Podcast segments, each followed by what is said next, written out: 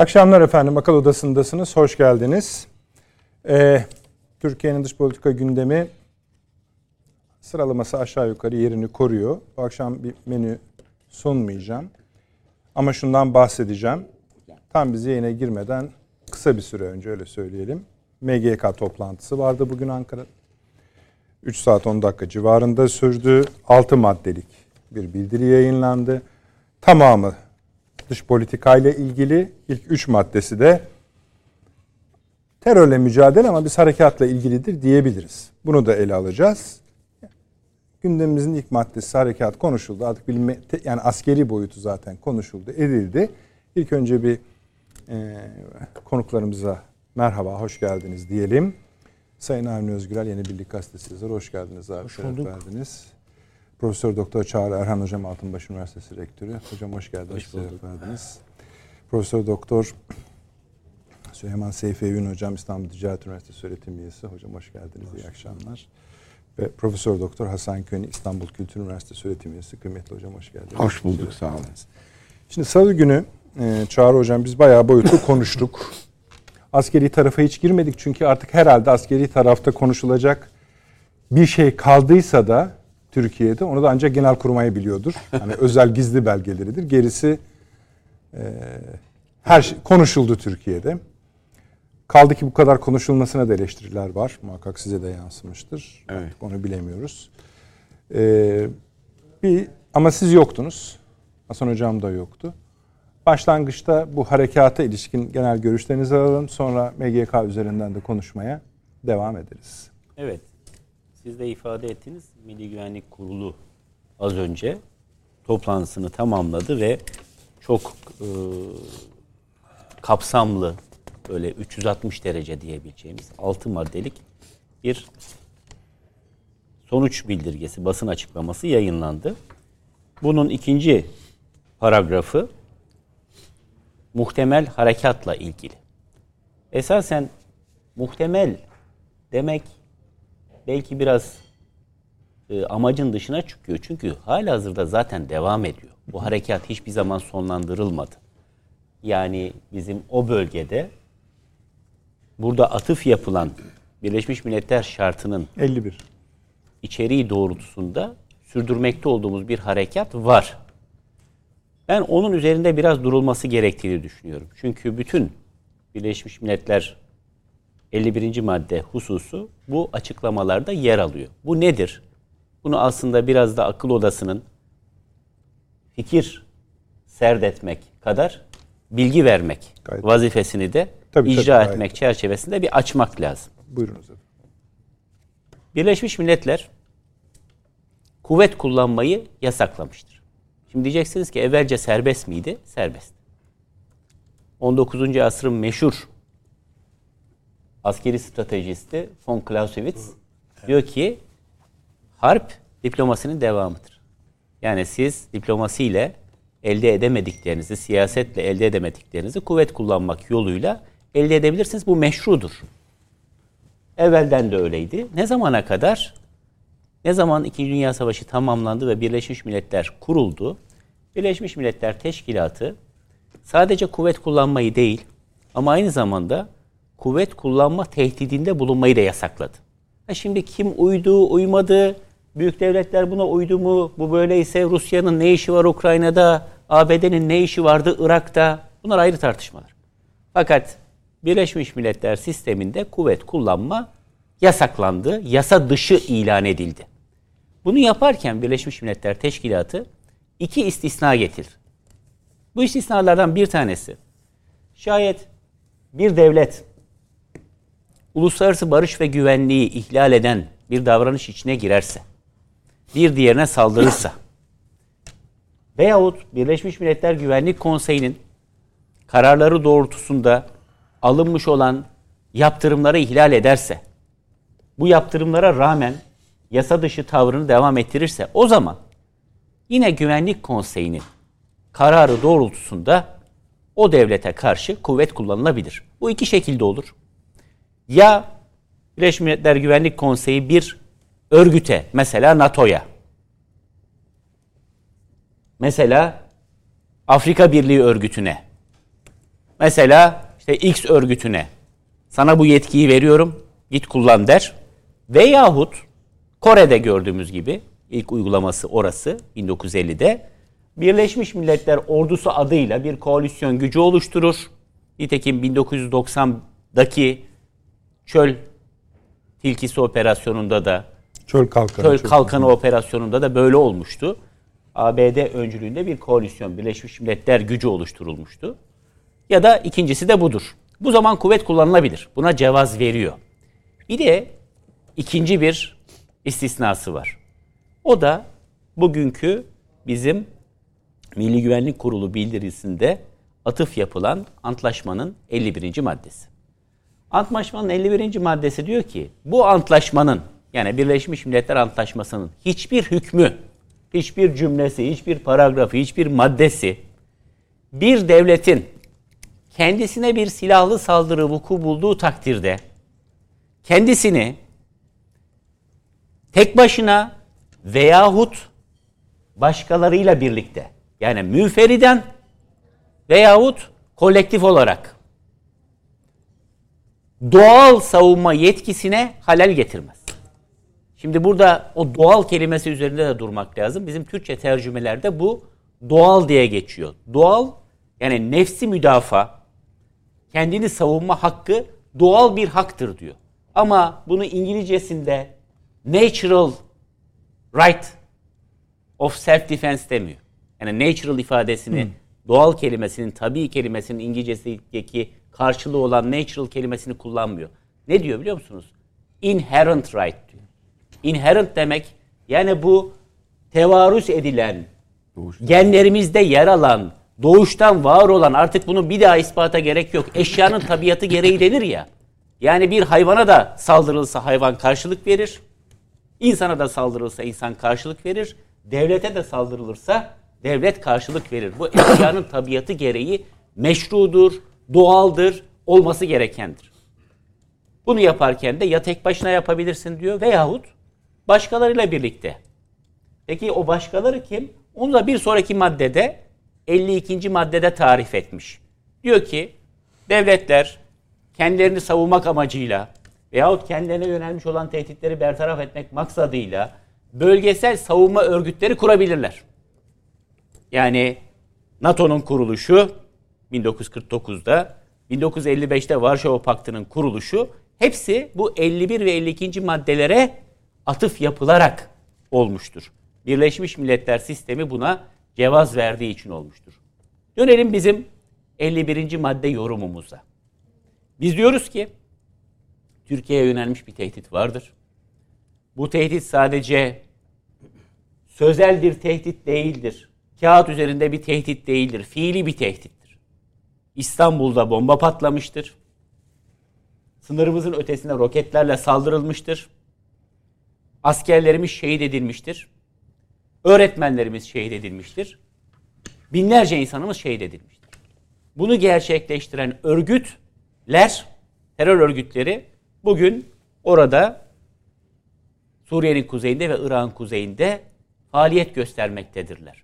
Biz bunlara karşı bir nefsi müdafaa yani kendimizi savunma eylemi içerisindeyiz. Bu da meşrudur. Neye göre meşrudur? Birleşmiş Milletler sistemine göre meşrudur. Bunun tartışılacak bir tarafı yok. Ama tartışılacak bir tarafı var. Onu ne? Neden? Biz bunu tek başımıza yapmak zorunda. Tartışılacak tarafı budur. Ve bunu sorma hakkımız vardır. Bunu kime soracağız biliyor musun? Bugün hala ben NATO'ya girmek istiyorum diyen İsveç'e soracağız. Sen bundan yana mısın değil misin kardeşim?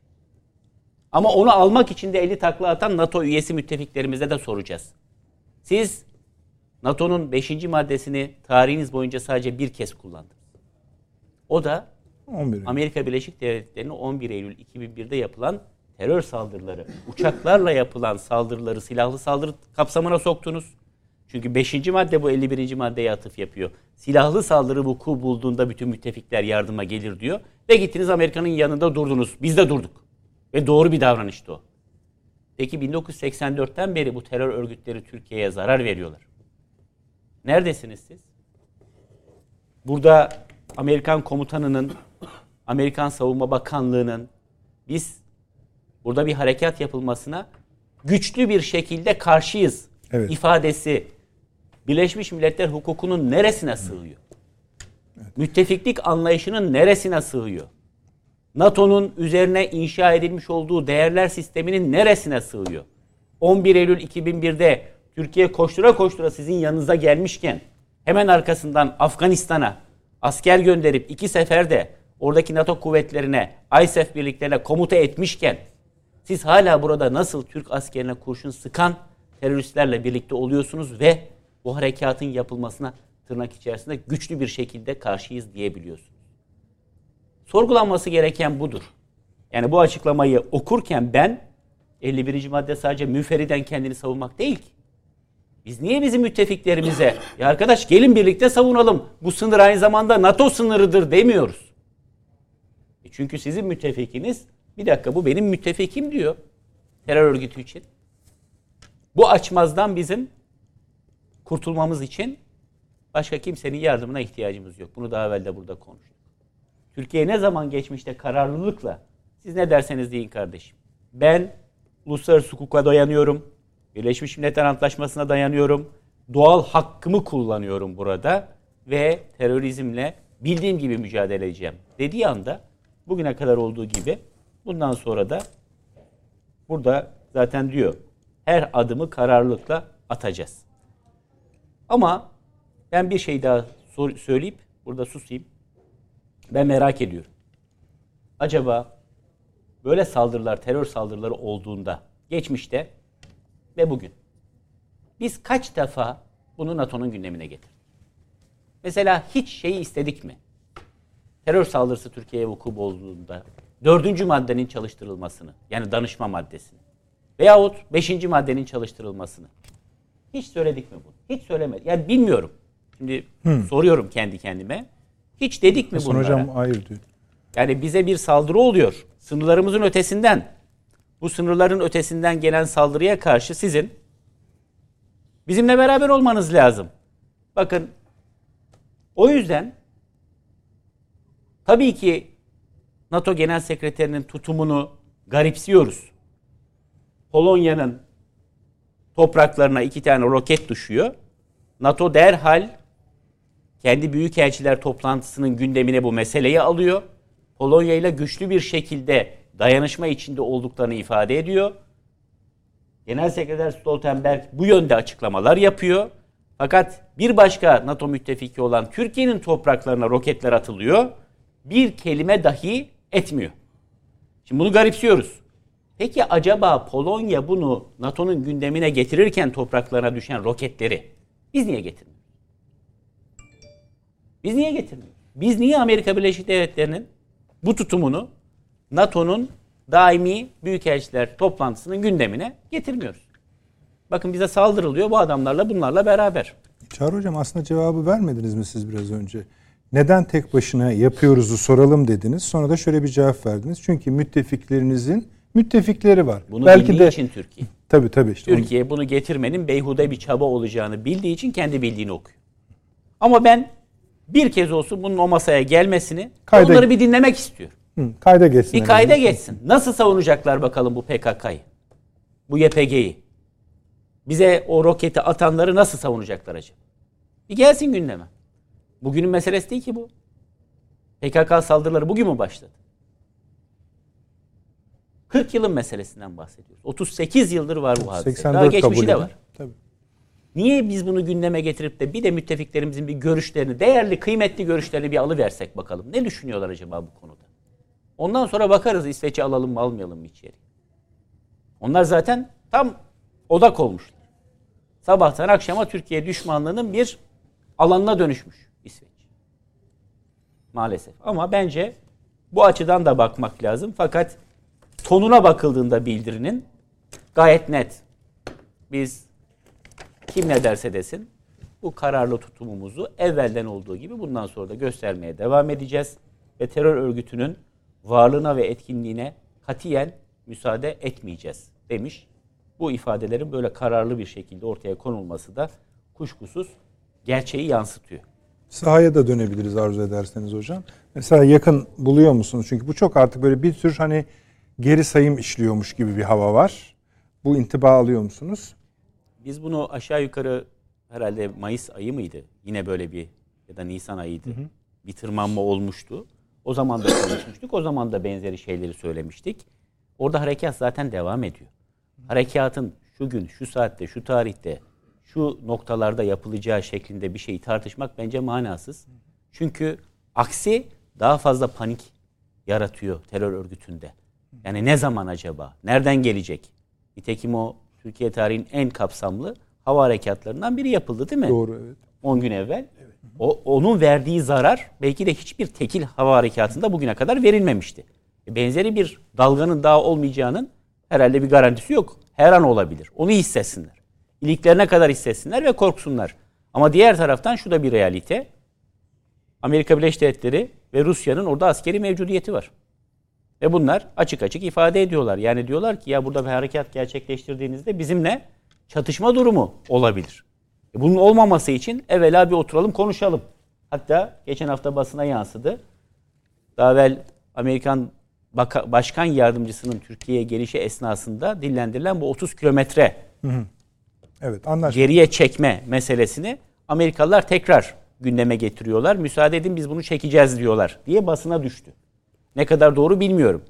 Ama iyi de siz bu sözü 3 sene evvel vermiştiniz. E niye çekmediniz? Niye bunlar hala Türkiye'ye saldırmaya devam ediyor? Bunun cevabı yok. Şimdi ben o dediğiniz yazıyı hatırlıyorum ama sonra tek başka kanallar tarafından tekrarlanmadı. Ee, olabilir de olmayabilir de onu zaman içinde göreceğiz. Siz makul buluyor musunuz böyle bir şey dediklerini düşünüyor musunuz? Zaman kazanmak istiyor olabilirler. Türkiye'nin yapacakları anlamına gelmez. Yani Türkiye'nin kararlılığını gördüklerinde zaman kazanmak istiyor olabilirler. Gelin bunu işte masada konuşalım. Veyahut buyurun gelin bir heyet gönderin şeyde konuşalım. Ee, aynı şeyler. Washington'da konuşalım ya da biz gelelim şeklinde olabilir. Adam olarak düşünüyorsunuz. Yalnız onu izleyicilerimizle paylaşalım. Ee, şu sıralar Amerika, yani Ruslar herhalde anladılar ki biliyorsunuz gittiler orada terör örgütüyle de bir görüşme yaptılar. Oranın komutanı yani Suriye'deki Rus birliklerinin komutanı oraya gitti ve yansıdığı kadarını söylüyoruz da bilebiliyoruz. Bunu çekin hani Türkler gelecek yoksa dedi. Bir. E, Ruslar bunu yapıyor Amerikalılar yerine öyle anlaşılıyor. Evet. İki, bugün birçok görüşme olduğunu biz tahmin ediyoruz. Fakat e, bugün ABD Savunma Bakanı'yla Sayın Hulusi Akar arasındaki bir görüşme var. Bu görüşmede daha ayam, yani aleni ortaya çıkıyor Amerika'nın ya bunu yapmayın dediği. Az önce bahsettiğim o en evet. güçlü şekilde karşı çıktık diyor. Hı hı, evet. Yani resmi sitesine de koymuş. Twitter'dan da yayınlamış. Ee, yani tabii o meşhur e, kibar dilleri ama aynı şeyi söylüyor. Bunu yapmanıza güçlüce, siz güçlüce diyorsunuz. Strongly kelimesini kullanmış. Şiddetlici de de olur her neyse.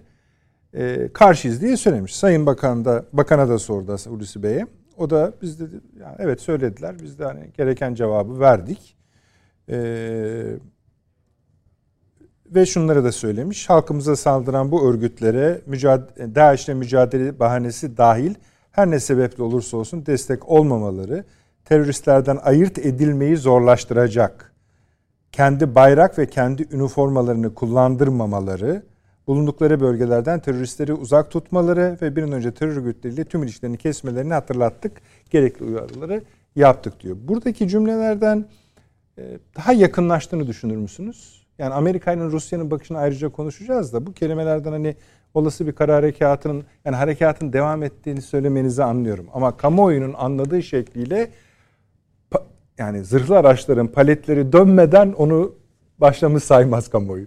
Ama işte onun Hı. zamanını, Hı.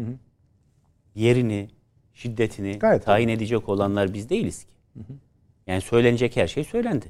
Karşı tarafta demiş ki anladığım kadarıyla bize zaman verin. Ben öyle anlıyorum. Bunu şimdi yapmayın. Bize zaman verin. Biz sizin endişelerinizi gidereceğiz. Öyle anlaşılıyor. Ruslar da devreye girmiş. Bak geliyor bunlar. Geriye gidin demişler. Şimdi maksat bu alanın temizlenmesi. Biz tavrımızı net koyduk. Ya burayı siz temizleyin ya biz temizleyeceğiz. Ha bu ne kadar zaman verildi bunlara? Onu ben bilemem. Ha, bir zaman verildi. Bizde salı günü öyle bir konuşma da oldu. Ne kadar zaman verildi Sonra uluslararası bazı basın yayın organları bu zamanı söyle mesela El Cezire, e, Monitör bunları evet böyle bir zaman yani ismi konulmamış bir zamanın olduğunu Onu, söyledi. onu ben bilemem. Yani bu iklim, coğrafya, kimin nerede bulunduğu, hazırlıklarımızın tamam olup olmadığı, bütün bunlar ayrıca o zamanın belirlenmesindeki faktörler. Ama bir de karşı tarafın tavrı. Şimdi bunu kalkıp kamuoyunun önünde böyle der de Amerikan Savunma Bakanı. O tarafa da ya bak bunlar ciddi geliyorlar. Bize de aman o hedeflerin oralarda bulunmayın dediler. Yanlışlıkla başınıza bir şey düşebilir diye bizi Tabii ikaz etti. bu. Onu diyor. Tabii. Hulusi Paşa'nın söylediği o. O, doğru. Aman ha diyor bak oralarda bulunma yanlışlıkla senin kafana da bir şey düşebilir. Hele diyor onların üniformasını sakın giyme. Ayırt edemem seni diyor yani. Bize de böyle dediler. Geri çekilin. Yani güneye gidin diyebilirler. Ha demezlerse ne olur? O zaman geçmişte ne olduysa o olur. Bunu tartışacak bir tarafı yok. ya. Sent şeye de Pentagon diyelim de Centcom okuyalım. Pentagon'a da soruldu. Yani Savunma Bakanı askerlere sorulmuş Amerika'da. Ee, personelinizi şeye çektiniz mi diye. Erbil'e ve başka yerlere çektiniz mi diye. İki, yani e, Centcom'un da kendi açıklaması var. Bunları paylaşamayız cevabını vermiş. Ama bölgede bir hareketlilik olduğu hissediliyor. Peki Çağrı Hocam, yani şey, e, e, dış politika tarafına, uluslararası ilişkiler tarafına, stratejik boyutuna birazdan yine gireceğiz. Hasan Hocamızın da bir genel fikirlerini alalım bu konudaki. Aynı konu Tabii tabii lütfen hocam. Bu arada ben de cep telefonunuzu kapatayım izninizle. Evet, uğraşıyorum fakat Tamam. Herhalde olmuş. Evet oldu. Buyurunuz. şimdi tabii e, Çağrı'nın söylediklerine yakın şeyler söyleyeceğim. E, ben daha çok harekatın sonrasını e, hesaplamaya çalışıyorum. Güzel. Evet. Çünkü burada değişik güçler var. Bir kere e, Sputnik haberlerine göre Rusların bulunduğu e, tarafa e, IŞİD grupları bir takım İHA ve SİHA'lar getirmişler. Yani Sputnik haberlerinden Evet, evet. okuyorum. Olabilir de yani. Evet. Şimdi Daha çok drone diyor deniyor. Onlar. Drone, o. İHA şey, hacminde değiller ama. Ama bunlar İHA ve SİHA'ları nereden bulup getiriyorlar? Yani e, İdlib ve civarındaki terör örgütleri e, drone yapabilecek kapasiteleri var mı? Onları biz kontrol edebiliyor muyuz, edemiyor muyuz falan filan. Şimdi ÖSO bir hazırlık yapıyor o bölge açısından. E, Ruslar galiba güney tarafında, bizimkiler ÖSO diyeyim kuzey tarafında. İran'dan bir ses yok. Orada İran bir yerlerde var. Ve gene e, bizim tarafa yakın Suriye güçleri var. Onlar da yığınak yapmaya başlamışlar. Şimdi bu pozisyonlar da var. Yani Amerika'yı ve Rusya'yı dikkate alıyoruz. Çok doğru. Fakat e, Amerika ve Rusya'nın şöyle bir numaraları da var. Biz yoktuk Suriye size karşı koydu. Çünkü Rusya İsrail uçakları buraya vurduğu zaman S-300'leri kullandırtmıyor dikkat ederseniz. Suriye'de S-300'ler var. Tabii var. İsrail uçaklarını düşürebilirler. Oradaki bir durduruyor. Yani İsrail karşısına almıyor. İsrail de çok fazla Ukrayna'da Rusya'nın üzerine gitmiyor. Evet aralarında öyle bir Böyle bir bazen var. gerilse de araları öyle bir Şimdi İran buna çok karşı çıktı diyebilir. Çünkü İran'la bir sürü başka sorunlarımız var. Öbür tarafta habere yazılar yazılıyor. İşte Güney Kuzey Azerbaycan birdir. Onlar da hayır bilmem ne şu bölgesini biz şey edeceğiz filan gibi. Ve iki tarafın birden Irak'taki e, PKK üslerine diyeyim e, taarruz hareketi var. Hem Türkiye'nin hem de İran oradaki son zamanlardaki Kürt hareketine destek veriyorlar oradan geçip. Bunun üzerine Irak ordusu hem bizim sınırımıza hem de İran tarafına bir yığınak yapmış ve diyor ki bundan sonra bu tür hareketleri bizim tarafa geçirmeyecekler. Şimdi Irak'ta bir e, güvenlik boyutu var. Mısır diyor ki e, Arap ülkelerin e, topraklarına devamlı harekat yapmayın diyor. Mısır'la da bir yaklaşım boyutları içindeyiz. O ne kadar dikkate alınabilir falan. Ve o yaklaşımı da e, Doğu Akdeniz politikamız açısından çok önemli görüyoruz. Çünkü hemen Yunanistan e, Kıbrıs'a gitti. Oradan üç tane adamını birden dışlarından e, Mısır'a gönderdi falan filan. İsrail'de bir e, değişiklik var. İşte bize yakın durmaya çalışıyor ama şimdi bu hareketlerin başladığı zamana bakıyorum. İlk bu olayları incelemeye başladığınız zaman Milli Güvenlik'te önüme konan resimlerde 1977'de e, Irak'taki Kürt hareketi içinde İsrail subaylarla bizim istihbaratın çektiği resimler vardı. 1977'de. Ha. Ondan sonra Amerikan uluslararası ilişkiler kitaplarında şöyle bir madde görülmeye başladı. Ee, nüfusu İsveç ve Norveç'ten çok daha fazla olan fakat toprakları olmayan e, insan kümeleri. İşte bir tanesi 5 milyon, öbürü 7 milyon, 8 milyon. Böyle bu çevreye bakarsanız 35-40 milyona yakın bir kitle var. Ha, bu çok önemli. İşte bir ara şeyde kurdurmuş, Ruslar kurdurmuş İran'da sonra Mabad. evet şeyler gelince dağıtmış. Barzani birkaç defa bilmem ne gitmiş. Devamlı bu e, etnik yapıyı kullanma boyutları var. En son tabii Arap ve İran boyutlarına karşı İsrail'in bu konuda yoğun şeyleri var. Zaten 2008 yılındaki harekatı hatırlıyorum. Ee, ilk defa böyle büyük bir harekatla kara olayı o zapa kadar gidiliyordu. Dediler durun. Durun size durun, durun durun falan ve durduruldu. Yani Evet, sonra da- 30-40 kilo sırtlarına Başka örnekleri de var. Evet. Şimdi 1990'da da kıymetli hocamız Türkkaya Atö ile birlikte bizi şeye gönderdiler. Almanya'ya. Komgar. Komgar e, gelin görüşelim demiş. İki tane sivil büyükelçi de Onur Ömen. Bizi Konferans mı? e, onlarla görüşeceğiz. İlk defa dediler ki e, Kürt lafını kullanabilirsiniz. İşte biz size demokrasi birlikte geliştireceğiz. Bilmem ne yapacağız. Şudur budur filan.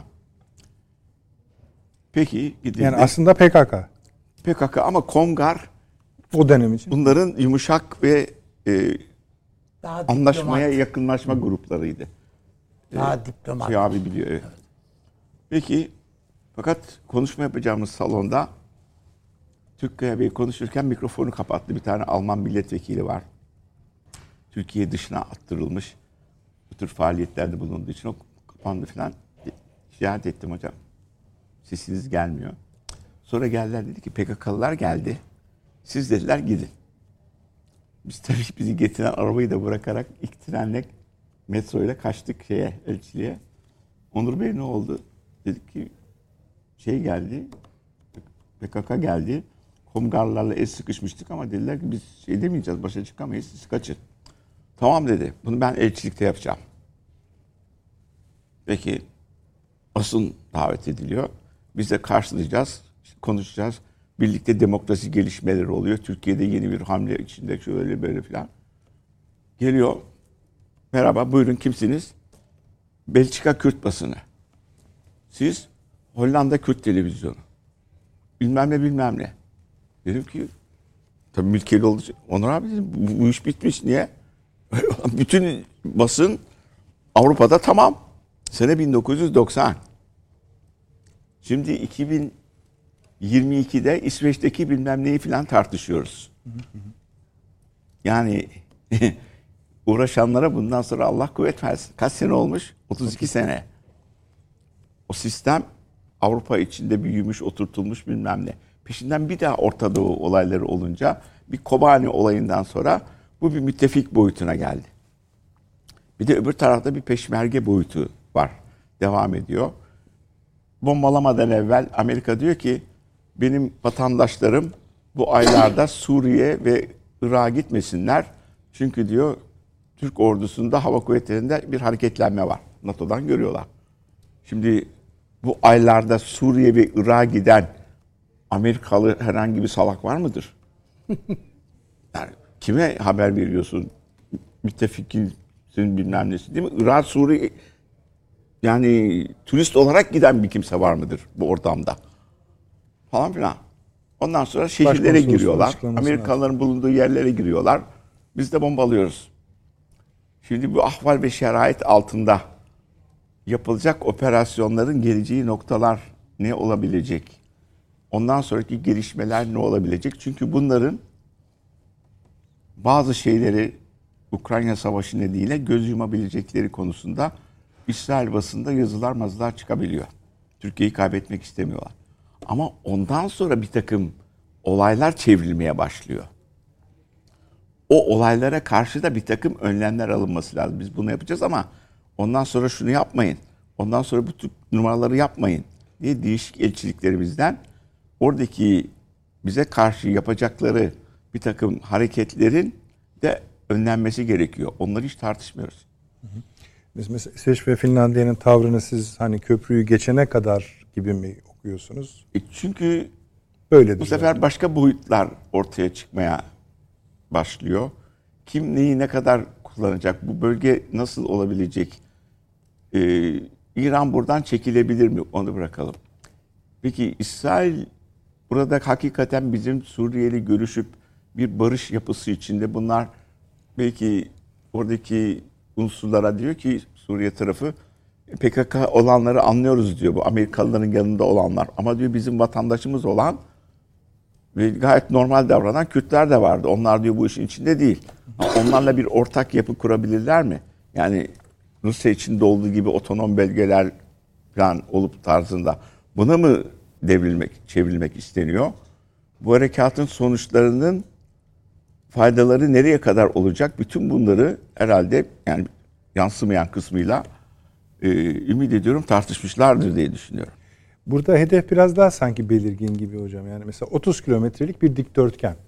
Yani bunun tamamlanmasını istiyor. Tamam. Ve O- neden bunu istedi- istiyorsunuz diye sorduğunuz zaman Ankara'da gayet basit bir şey söylüyor. 2019'daki imzalarınız duruyor diyor.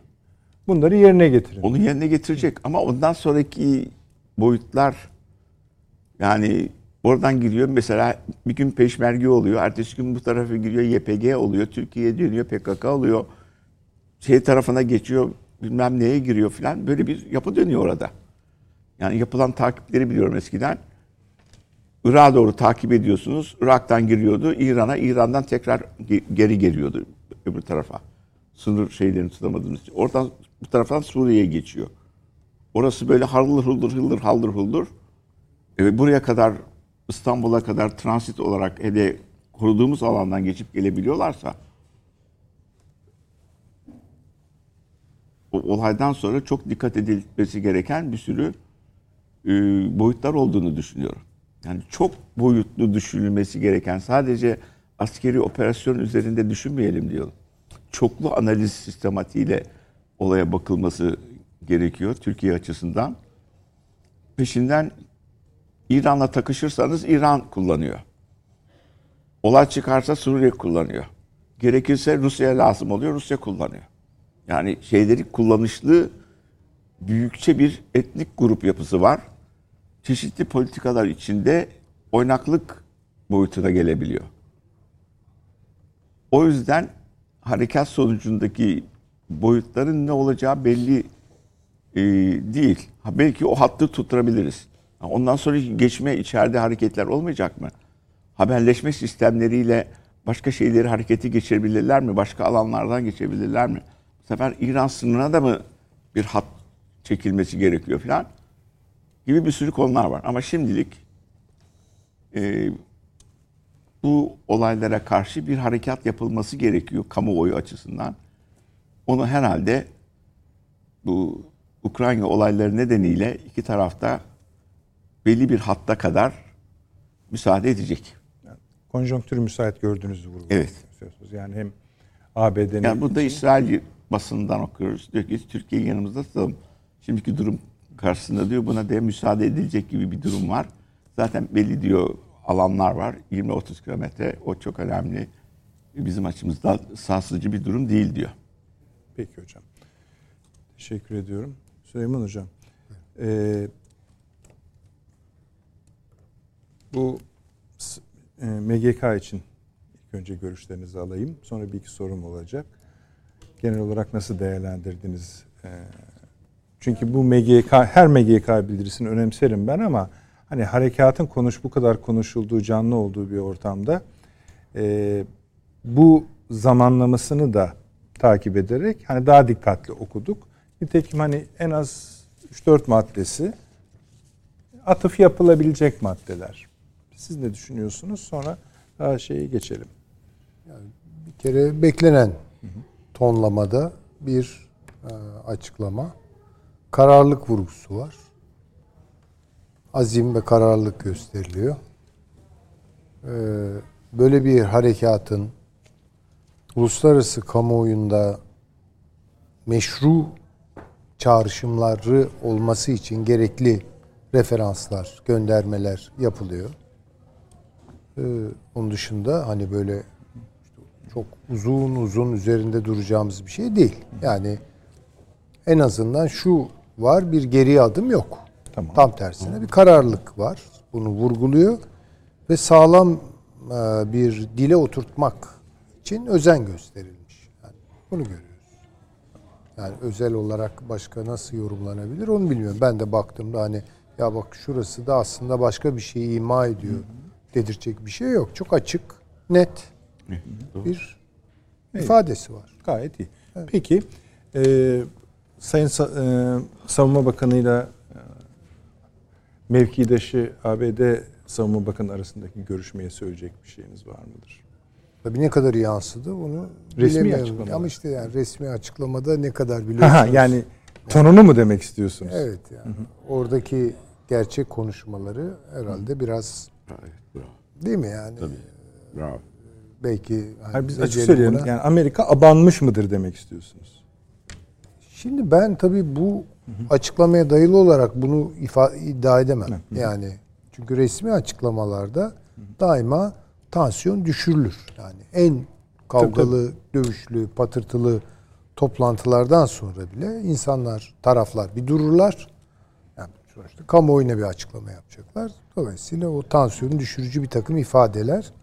Ha oradan başka şeyler sızabilir. Onları belki metin Zaten iki paragraf gibi anlamında. düşünün. iki orta boy paragraf gibi düşünün. ABD Savunma Bakanlığı'nın açıklamasını söylüyorum. Birinci madde zaten hani bize yine taziyelerini söylüyor. Ee, yine diğer şeylerde Türkiye'nin terörle mücadelesine verdikleri desteği söylüyor. Ama işte o netameli cümleler Yani çok bir şey çıkarılamaz oradan. Ama benim genel intibam, e, izlenimim odur ki bu meselede Amerika'dan ziyade dikkate alınması gereken taraf Rusya'dır. Bunu üçüncü defa vurguluyorum. Söylüyor. Rusya'dır. Çünkü Rusya şuna oynuyor. Yani bir hani nedir işte Adana mutabakatı dedi. Değil mi? İşte e, Esad'la e, Erdoğan arasında bir yeniden köprü atılması, kurulması affedersiniz, kurulması gerekliliğine işaret etti. PKK'ya karşı sen çekil ama oraya rejim gelsin diyor. Değil mi? Yani şimdi baktığınız zaman Rusya bunu kendi avantajına çevirmek istiyor. Bu süreci yönetmek istiyor. Sonuçta rejim geldiği an oraya değil mi yani? Diyelim ki PKK geri çekildi, aşağı indi ve rejim bayrağını koydu. Bu sorun çözülmüş mü olacak? Ondan çok emin değilim. Çünkü onun içerisinde başka bir matruşka bebekler gibi başka bir bebek çıkabilir. O da PKK rejim uyuşması. Yani şimdi e, biraz sıkıntılı bir şey ama söylemek zorunda hissediyorum Buyurun, buyurun. kendimi. Yani ya empati yapmak. Yani aslında empati yapmaya değmeyecek bir adam Esad. Ama yani yapmak zorundasınız. Bir kere bu bu zat Türkiye'yi bunu söylemek zorunda kaldım artık en son söyleyeceğim. Bu zat Türkiye'yi affetmez. Affetmez. Şimdi bu ne saflıktır böyle. İkisi barışacak, hepsini unutacaklar ve yolla böyle bir şey olmaz. Esad açısından bakalım meseleye. Esad şudur budur. Onun için babasından zaten ona miras kalmış. Suriye Baas rejiminin ideolojisinin ana sütunlarından biri bir Hatay meseleleri var. Bu açık bir düşmanlıktır. Ben size kendimden örnek vereyim. Sevmem böyle şeyler ama aklıma geldi. Ben ilkokul veya iki, birinci sınıf veya ikinci sınıfta öğretmenimden Türkiye'nin düşmanları diye bir bahis açıldı. Neredense işte ilkokul çocuklarıyız. Ne Bizim dedi en büyük düşmanlarımızdan biri Suriye'dir. Çünkü Suriye'de Türkiye'ye karşı bir husumet vardır. Hatay'ı onlar aldığımız için bunu bizden bunu asla affetmiyorlar. Vallahi ilkokul kafamla yani ilkokul öğrencisiyken benim kafama yerleştirilen bir şey. Suriye deyince böyle bir du- du- durdurtur beni. Efendim böyle kısmi anlaşmalar daima başka sürprizler taşır. Bu konuda kesin olarak Suriye rejimiyle Türkiye Cumhuriyeti rejiminin böyle işte ila nihaya devam edecek veya en azından bir 20 sene dayanıklı çıkacak bir barış tesis etmeleri bütün bu yaşanmış olaylardan sonra bence aşırı bir iyimserliktir. Biraz da bunu iyimserliğin dışında saflıkla açıklarım. Efendim işte real politiktir, ebedi dostluk yoktur, ebedi... Bunlar tekerlemeler şimdi yani. Gerçeği düşünün. Affetmesine imkan var mı? Affetmez. Başka bir şey söyleyeyim. Bu Türkiye'de misafir ettiğimiz işte kimilerine göre 4 milyon, kimilerine 5, kimileri daha da abartılı rakamlar veriyor. Neyse yani. 2 milyon olsa ne olur? 3 milyon olsa ne olur? 6 sıfırdan bahsediyoruz yani. Bugüne kadar ben özellikle baktım bu savaş neticesinde ortaya çıkmış göç hadiselerinde en başarılı olanı yüzde altmış. Ha, Türkiye bu konuda bir rekor kırarsa onu ben bilemem tabii ama o insanların Esad varken yani işte Erdoğan'la Esad anlaştı. Dolayısıyla artık bizim can güvenliğimiz sağlandı. Hadi gidelim demeyeceğini göz önünde tutmamız gerçekçi olalım. Böyle bir anlaşmanın zemini falan yok. Kaldı ki Esad Rusya olmadan, Rusya'nın onayı olmadan böyle bağımsız davranacak. Kendi kendine karar alacak. Böyle bir şey gene söz konusu bile değil. Onun için bence orada odakta Rusya var. Rusya'nın şu an aklından neler geçiyor. Ben nihai tahlilde Rusya'nın böyle askerleriyle Türkiye'nin karşısına çıkacağı kanaatinde asla değil. Buna hiç hiç ihtimal vermiyorum. Yani belki paralı askerler devreye girebilir onları bilmiyorum. Onu daha önce bir kere bu Rusya ile aramızın hani şehitlerimiz olmuştu hatırlayacaksınız. Ama şu Ama anda yapma. bağlam çok farklı. Ha, ha, ondan sonra Türkiye'de pek az konuşulan bir konu. Nedenini de bilmiyorum ama Suriye ordusuna çok ağır bir. Ağır tabii. Dört yani, misli. ük- Tabii. Beş misli. Yani dörtte birini kaybedeceği kadar Suriye ordusunu biz Yani- e, ceza Yani verilmişti. Türk, Türk ordusunun Hiç savaşma azim ve kararlılığını test etmeye kimsenin şeyi yetmez. Bence e, kapasitesi falan yetmez. Yani Türk Türklerin de gözünü döndürürsen bu da bir şey görmez yani. Hiç kimse bir şey görmez. Türkler ayrıca sonuna kadar giderler de o öyle bir şey var. Yani orada dur çıkalım şu Türklerle savaşalım diyecek bir Rusya asla düşünemiyor. Dahilüm. Ama Rusya ince bir yoldan bu meseleyi gündeme atarak ve pişirerek ya anlatsınlar işte ikisi. E anlatsınlar ne nasıl anlaşacağız? Esad açık açık söylüyor. İki gün evvel sözcüsü açıklama yaptı. Evet, evet. Dedi ki biz dedi Türkiye bunlar dedi ya Türk basının abartıları ortada öyle bir şey yok dedi. Biz görmüyoruz dedi. Biz görmüyoruz öyle Ha, bir şey. Esad'ın da oldu. Esad da benzer şeyler söylüyor. Tabii tabii. Yok dedi böyle bir şey. Olur. Nasıl olur? Türkler, bütün Türk askerleri çekilecek Suriye'den. Evet böyle. Bitti yani. Daha dakika bir, gol bir yani. Ne, neyi konuşuyor? Burada Rusya bence ince bir siyaset yapıyor. Diplomasisi, Rus diplomasisi. PKK ile Esad'ı birleştirecek bir zemine taşıyor bu iş. Bakın esas tehlike budur. Demin söyledim ya otonom böyle. Evet. Orada biz yani müdahale ettiğimiz an tabii ki kahraman askerimizin postalına taş değmesin. Yani dua ederiz. Ee, Onlar da bu işin hakkını verirler ama karşımızda pek sadece PKK falan olmayacak. Kaçınılmaz olarak rejim askerleri olacak. Ve Türkiye'yi bu şeye düşürecek. Yani bir anlamda uluslararası düzlemde bir offside'a düşürecek. Yani işgalci filan denmeye Arap başlayacak. Evet. işgalere. Ve dikkat edelim şu an Esad Türkiye'ye falan oynamıyor. Esad şu an Arap Ligi'ne oynuyor. Mısır'a oynuyor. Ürdün'e, Ürdün bu işin zaten e, baş taşeronu öyle diyelim. Ya böyle müthiş Ya bir son zamanlarda- anti-Türk Arap dalga gelir üzerimize buradan. Şimdi bunları tabii ben işte kısırlı kısır e, bilgilerim e, haber haber e, kaynakları üzerinden devşirdiğim bilgilerle falan okudum ama zaten bu kadarını görüyorsam eminim çok daha ileri sonuçlarını da yetkililer, etkili devlet adamları biliyorlardır. Şimdi orada öyle bir meselemiz var. Bakın buna kolayca İran eklemlenecektir. Çünkü orada birkaç Şii bölgesi falan var. Hani İran tabii şu an böyle bizim karşımıza çıkacak kadar yani öyle kendi derdiyle uğraşıyor. Dışarıya dönük de önceliği Irak şu an. Suriye değil. Ama tabii bırakmayacak orayı. Oradaki unsurlarını seferber edecek. Hizbullah girecek devreye. Başka bir şeyler olacak. Yani benim e, düşüncem e, burada Türkiye'nin hesap ettiği faktörler işte PYD, SGD bilmem SDG filan bunlar değil yani. Ne olacak bunlar çerez yani. Orada bir şeye mi çekiliyoruz? Başından beri ben söylüyorum yani. Orada bir tuzaklama mı var? Amerika Birleşik Devletleri mi engel olacak? Hayır efendim olamaz. Yani insanların kaygısı buysa yani ne yapacak Amerikan askerleri orada Türk askerleriyle çatışacak mı? E tamam o zaman NATO'nun ipini çeksinler. Bir dükkanı kapatıp gitsinler. Olacak iş mi bu? Olmayacak bir şey. Amerika'nın başka endişeleri var.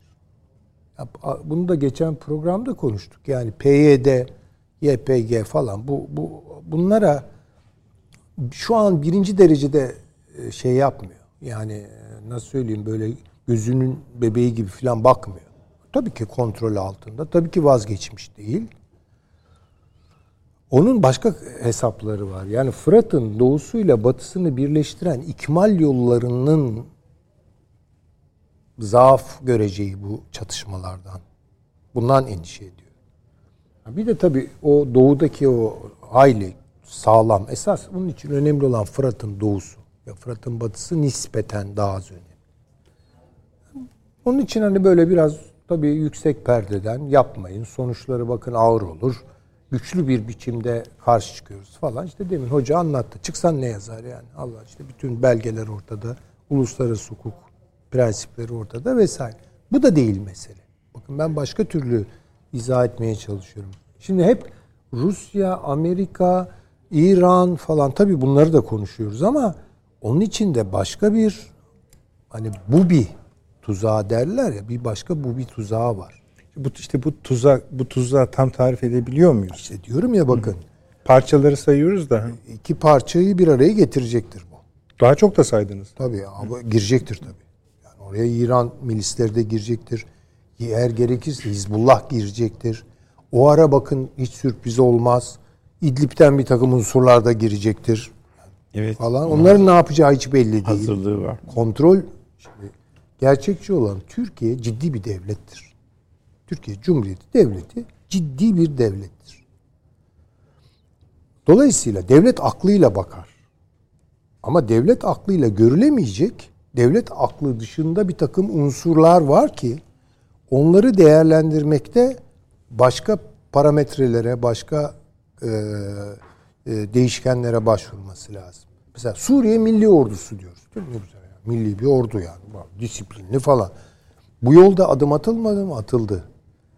Ya ciddi bir disipline tabi tutuldu bu şey Suriye Milli Ordusu dediğimiz ordu. Ama bunun bileşenleri ne? Bunlar nerede bizim öngöremeyeceğimiz bir, bir takım şeylere giderler. Yani bilmiyoruz. E, İdlib'deki mesele e, heyeti Tahrir-i Şam neyse HTŞ bilmem ne. Bu kim bunlar yani? Yani oralar bakın çok farklı kullanılmaya aday şeyler çıkıyor. Yani bunlar kısa devreler doğurabilir.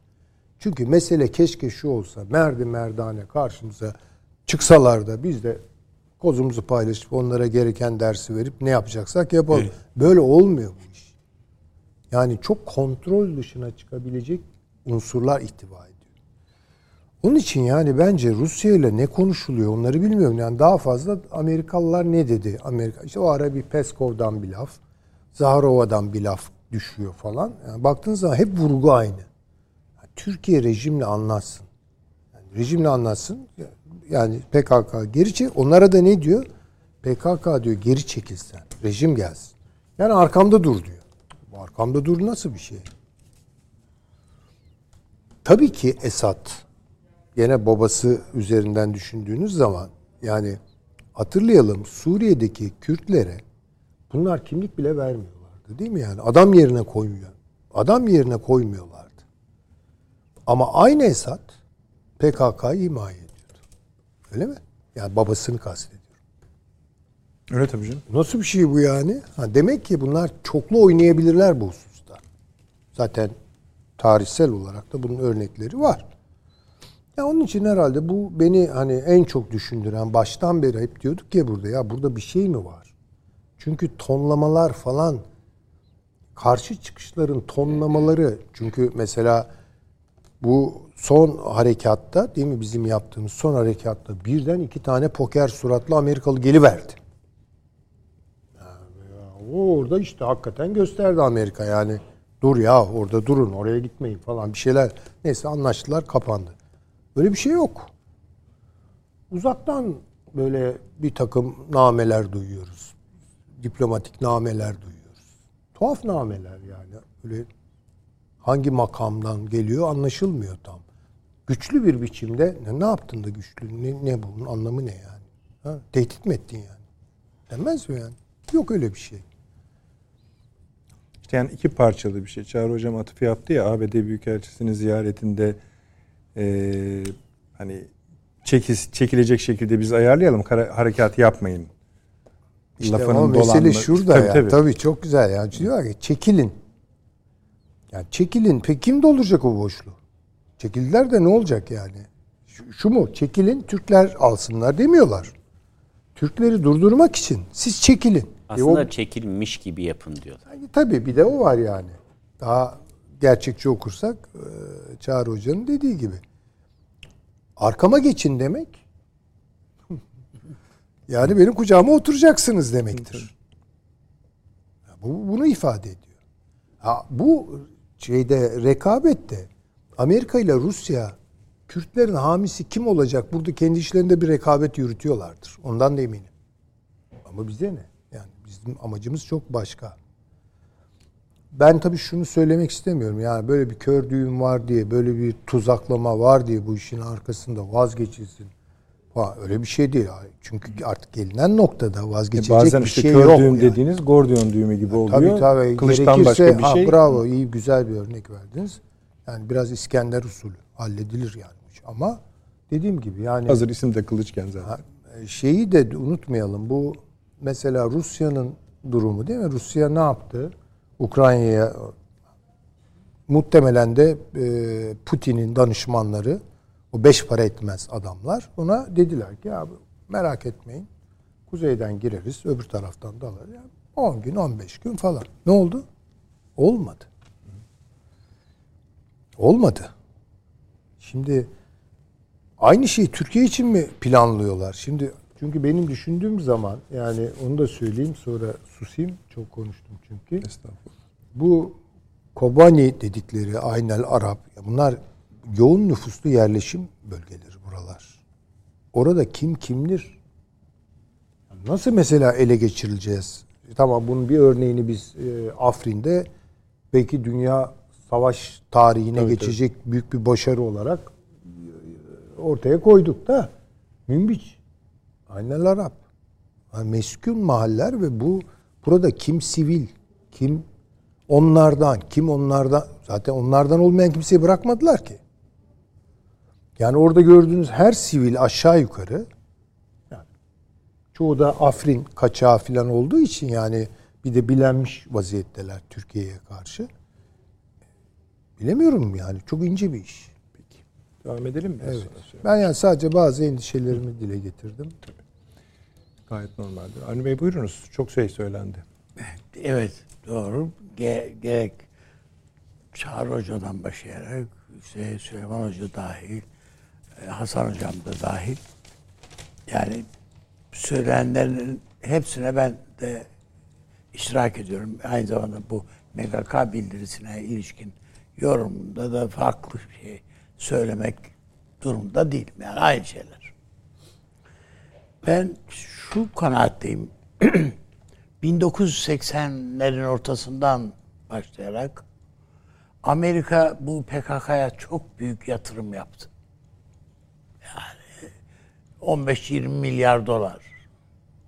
Siyasi yatırım yaptı. Adamları aldı götürdü eğitti.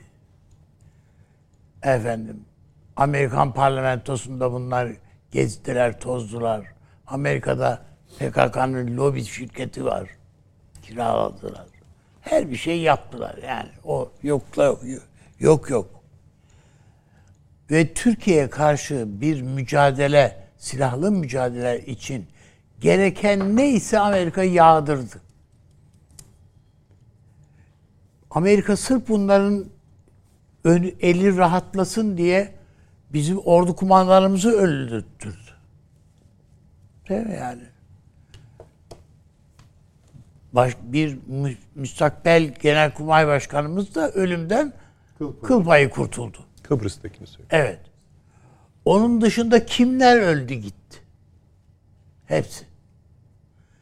Birilerini bizim e, bu başka bir devlet içindeki yuvalanmış bir grubun diyelim ki yargı kanadını filan da kullanarak bazı subayları işte bu işi takip etmek de duyarlı olan insanları onlara bir takım suçlar atfederek atarak falan tasfiye ettiler. Şunu yaptılar, bunu yaptılar. Her numarası yapıldı yani bu işin. Ve bakıldığında yani Suriye zaten terörün sadece PKK terörünün değil. Bütün dünya terörünün yani Kızıl Tugaylar dahil. Japon Kızıl Ordusu dahil yani nesi varsa hepsi Beka Vadisi'nde kendilerine ayrılmış beşer kilometrelik bölgeler vardı. Onun kirasını ödeyip orada at yani savaş talim yapıyorlardı. Bizim terör örgütleri de dahil buna. PKK, DHKPC hepsinin ayrı ayrı yerleri vardı yani orada. Türkiye'den de oraya böyle basın mensupları röportaja gidiyorlardı filan. Yani bunların hepsi yaşadığımız, gördüğümüz şeyler. Ve Beşer Esad'a sorulduğu vakit yani Öcalan sizde yaşıyormuş, sizin oradaymış. Mış değil, yani sizin orada. Yok böyle birisi. Ben sor, yani hep devamlı sorulu şey yapılıyor bana ama ben bizim istihbarata, muhaberata sordum. Böyle bir şey yok. Böyle bir bilgi yok bizde. O kadar ki Türkiye'nin başbakanı e, Beşer yani e, Esad'ın babasına adresi verdi. Yani e, Öcalan'ın oturduğu evin adresini verdi. Çam'daki. Yani bu ya bu bu bir oyun.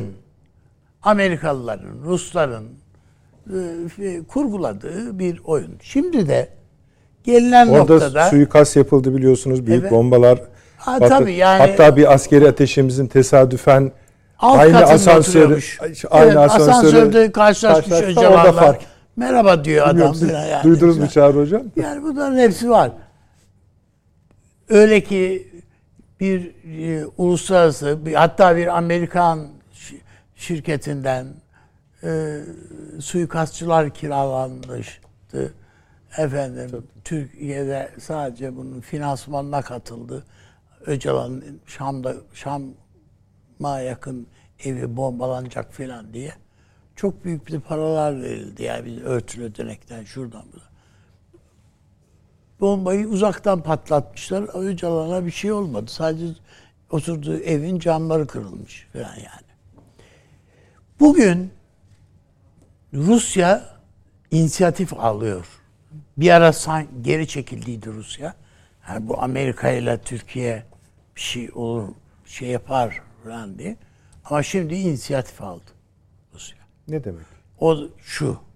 Yani hem Suriye'yi üzerinde, Şam'ın üzerine kontrolünü artırmak istiyor. Per- Salı günü söylemiştim bunu. Artırmak istiyor. Hem de ikinci olarak Türkiye'yi kontrol etmek istiyor Rusya. Ben 30 kilometre ben siz merak etmeyin geri çektiririm bunları derken doğru söylüyor. Rusya çekilin derse bunlara çekilir. Çektirirler. O 30 kilometreye kim gelecek dediğinde Suriye ordusu gelecek diyor. Rusya. Suriye ordusunu da oraya getirtirir mi? Getirtirir. Bu kabiliyeti var mı? Var. O kadar ki diyor ki yani Türkiye işte bu göçmenleri falan geri göndermek istiyor. Fakat senin korkundan gelemiyorlar. Ki- ki- ki- Kimse gelmek istemiyor buraya diyor. Geçen hafta bir kararname çıktı Suriye'de.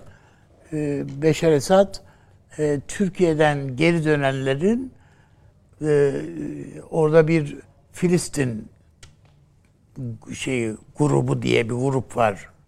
Emniyet teşkilatının içinde.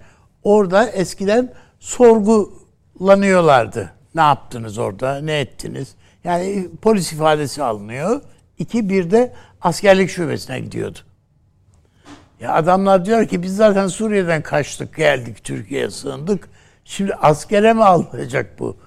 Ya bundan da bütün bu kararnameler kaldırıldı Rus şeyden. Şam bunları iptal etti. Böyle bir şey yok, sorgu yok. Geleni alıyoruz diye. Yani kolaylaştıracak sözüm ona şeyler yaptılar. İşin Rusya ile alakalı boyutu bu. Çünkü bir de bu petrol gelirlerini kaybetmek istemiyor PKK. O parayı verecekler. Yani çekilin o- 30 kilometreden aşağıya ama bu efendim petrol gelirlerini size aktarmaya devam edeceğiz. Amerikalıların da isteği bu. Amerikalılar da artık ümitlerini çok fazla sürdüremiyor diyeceklerini anladım. Bu PKK'dan devlet mevlet olmaz. Da bu kazasız belasız yürüyelim bu işi. Ama orada yine de bunu bir işlevli bir halde muhafaza etmemiz lazım. Bu PKK'yı mümkün olduğu kadar Suriye ordusunun içinde eritmek ne kadar mümkünse o kadar eritelim bunu. Bunu Rusya ile birlikte yapalım. Hatırlayacaksınız siz yani basında da bunu bi- bize de bildirdiler o zaman. Amerikalılar geldiler bize dediler ki ya bu PKK'yı çok fazla önemsemeyin. İstiyorsanız bizim bu PYD'ye biz söyleye emir verelim. PKK'lıları vurdurtturalım dediler değil mi? Hatırladınız mı? Evet yayınla, gazetelere yansıdı. Evet. Hepsini öldürtürüm. Yani ne, bunu ne bu kadar dert ediniyorsunuz? Ama bu PYD'lemeyin. Bu PYD bizim yani. Bunu biz organize ediyoruz. Biz onlara PKK'lıları temizlettik. Bugün PKK zor durumda. Yani bunu e, gelen rap, işte bilgilere istinaden emniyetin şeylerine istihbaratına na- şuna buna dayanarak söylüyorum. Oradan çıkan şeyler, bilgiler PKK'nın lider kadrosu pes etmiş vaziyette. Yani savaşı kaybettiğini biliyorlar ve Amerika Birleşik Devletleri'ne bu Türkiye'ye dur deyin diye yalvar yakar ta Amerika'ya kadar gittiler. Avni abi reklamlardan sonra devam edelim mi? Peki, tamam. Biraz açtık süremizi. Efendim kısa bir reklam. 5 dakika. Sonra buradayız. Devam edeceğiz. Döndük efendim. Akıl Odası devam ediyor. Sayın Avni Özgür Bey'de kalmıştık. Abi son cümlelerin şöyleydi. ABD şey e, PKK pes etti. İşte onun için Amerika Birleşik Devletleri'ne yalvarıyor dedin. Bir Rusya analizi yapmıştın. Amerika analizi yapmaya devam ediyordun. Şimdi bir de işin tabii Türkiye boyutu şey var. Buyurunuz. Evet. MGK bildirisini de ortaya koymuşuz. Onun ötesinde o bildiriyi de nasıl yorumlamak lazım ve bunun dışarıya yansıması NATO bir ilişkimize yansımasının nasıl olması gerektiği konusunu Çağ, Çağrı Hoca çok iyi anlattı. Şöyle bir şey var. Bakın bir, biz bir taraftan işte Sayın Cumhurbaşkanımızın Şam'la gez bir münasebet tesis etmesi, şunu bunu filan konuşurken bakıyorsun Türkiye'nin muhalefet partisi Beşer Esad'dan randevu istiyor. Meral Akşener. Sizin randevu çözemediğinizi o çözecek işte ne var? Evet. Ay ben ne, ne, ne istiyor ne, ne var diye değil. Geçmişte de şey oldu bunlar. Yani e, bu randevular o istendi, görüşmeler de yapıldı. Ama öbür taraftan yani e, bir taraftan Türkiye seçime gidiyor bilmem ne yani. Gayet tabii canım. Bu konuda neler düşünüyorsanız onları e, Türkiye'de açıklayıp e, kamuoyuna düşüncelerinizi söylemek varken siz Türkiye'de çarşı pazar geziyordunuz. E, onun yerine işte bunu Suriye'yi falan buraya burada söyleyeydiniz. Ne yapmak istedi, istiyor idiyseniz. İşte dediğim gibi yani bu Türkiye'den giden Türkiye'nin bir siyaseti var. Ama Ankara düğmeye basmakta o kadar aceleci değil. Bizim zannettiğimiz veyahut da heveslendiğimiz kadar aceleci değil. Kolay da değil üstelik bu. Yani yürü dedim, askere yürü demek kolay yani. Hücum emri vermek kadar kolay bir şey yok askerlikte. Dur demek zor. Frene basmak zor. Onun için yani e, ben basındaki bu heveskarlığı filan anlamıyorum. Bir bir de bu devleti bir yönetem şey var, lider kadro var, askeri kadro var, siyasi kadro var. E bunların da bir aklı var yani. Bu- Burada da bir karar mekanizması var. İşte Hulusi Akar Paşa en do- bugün sözlerin içerisinde Amerikalılara söylüyor değil mi? Adamlara üniformalarınızı vermeyin kardeş. Ki ayırt edebilelim. Yani, Esasında bir anlamıyla siz de onlarınkine ya girseniz araya yani siz de gürültüye gidersiniz ha di- diye dahil. Çünkü bunların hepsini yaptılar, yapıyorlar halen. E, o- dolayısıyla yani o kadar kolay kararlar değil bunlar. Türkiye'nin vereceği kararlar ve mutlaka ve mutlaka ne biz ne kadar öfkelenirsek öfkelenelim bu Amerika'ya işte o karşılıklı e, işte e, bir, şekilde bilgilendiriliyorlar, haberdar ediliyorlar. İşte şöyle yapalım, böyle yapalım diye Türkiye bilgi veriyor. Ee, Çağrı Hoca'nın söyledikleri son derece güzel, doğru. Efendim NATO Genel Sekreterine şunları söyleyemez miyiz? Doğru bunlar. Hatta o konuşmanız, konuşmanızın bir son bölümünü e, bunları biraz e, New York Times'ta bu büyük boy Washington Post'ta reklam ilan olarak yayınlansa Amerika ama bunu bu Amerika'ya ne kadar etki yapıyor? Hayır, adamlar da kanaatlerinde bir etki meydana getirmiyor. Adamın çünkü 30 senedir müttefik kabul ettiği bir PKK var ortada. Bunun bir anda bunu böyle silkeleyip atmak o kadar kolay değil. Onun için kolay değil. Bütün siyasetini onun üzerine kurmuş. Irak ve Suriye'yi ikisini birlikte. Ve bütün bu devleti kurmak fikri yani oradaki o terör devletini sembol şey devleti, piyon devleti kurma üzerine kurmuş siyasetini. Bundan vazgeçmesi Amerika'nın öyle çok kolay bir iş değil yani. Onun yapacağı, yaptığı şeyi işte sen ben burada müttefikin olarak ben dururken sen gidip ter, terör örgütüyle işbirliği yapıyorsun. Tamam ondan yapar kardeşim. Sen devlet olarak Amerika PKK'dan beklediğini yapamazsın zaten Amerika'nın. Amerika'nın PKK'dan beklediklerini ben yaparım, senin ondan beklediğini diyemezsin. Yapamazsın da zaten. O her türlü şeyi yapar. O bir terör örgütü nihayetinde.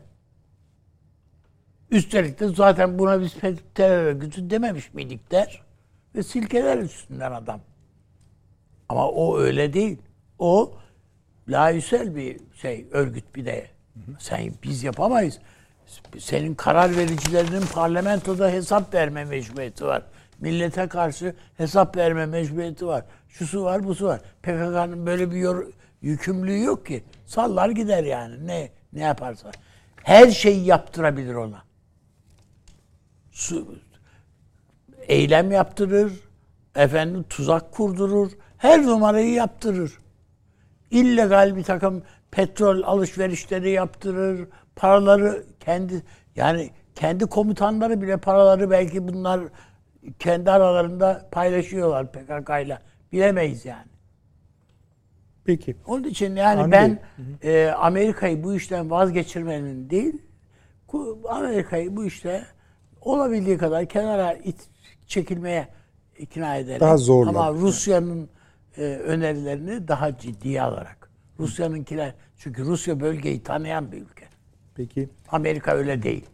Süleyman Hocam bazı e, tuzağa olası bir tuzağa ilişkin daha alarmı olmak konusundaki... Tabii elbette. Bu- Bunu siz tarif edebiliyor musunuz? Şimdi nedir yani? Ya şimdi öyle bir şey ki bi- biraz biz iç kamuoyumuz devleti itekliyor.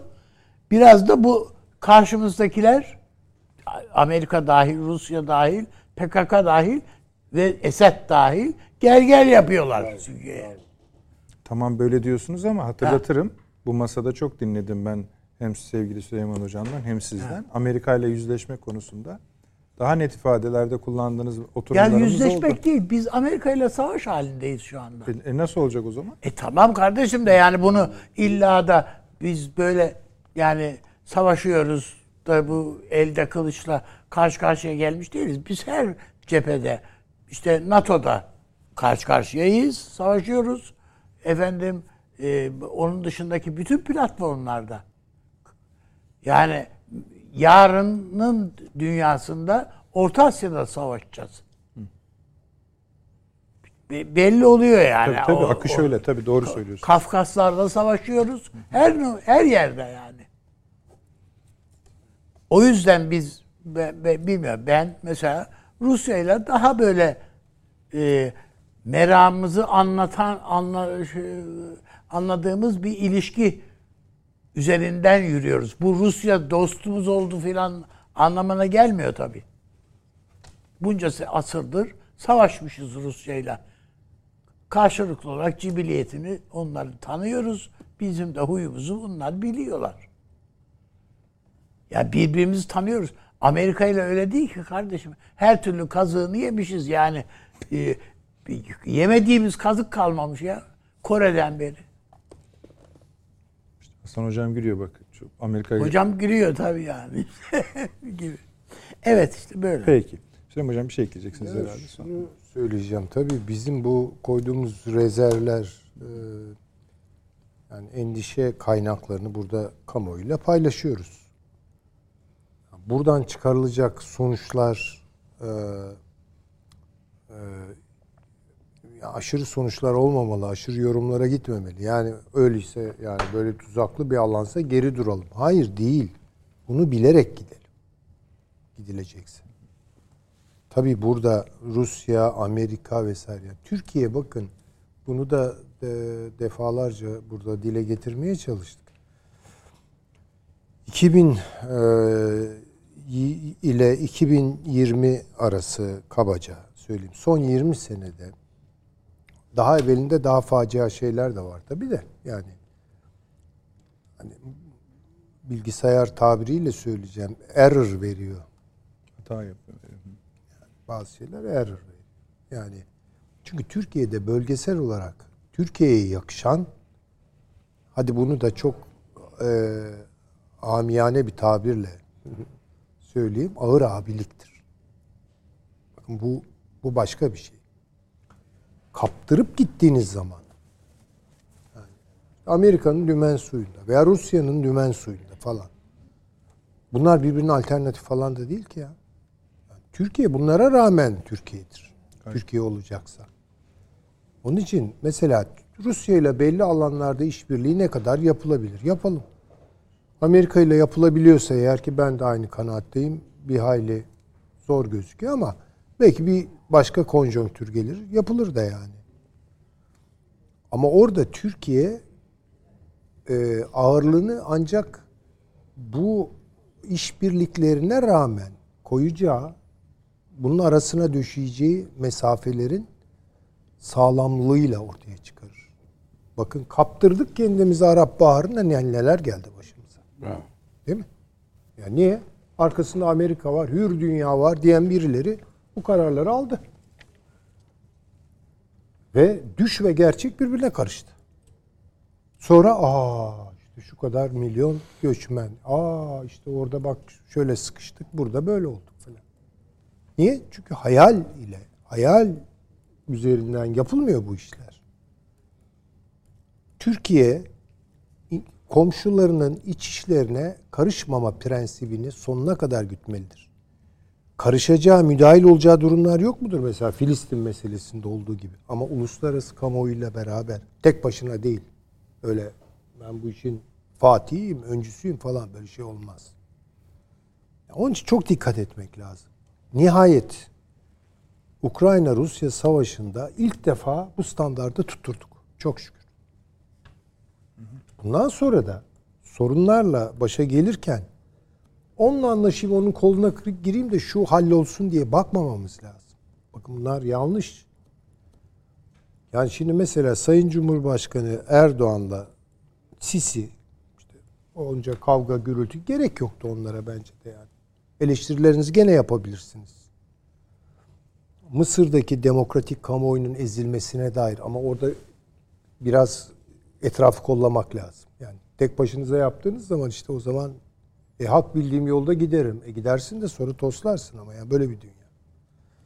Hak, hak sahibi olmakla, haklı olmakla onu sürdürmek çok farklı şeylerdir. İkincisi zordur.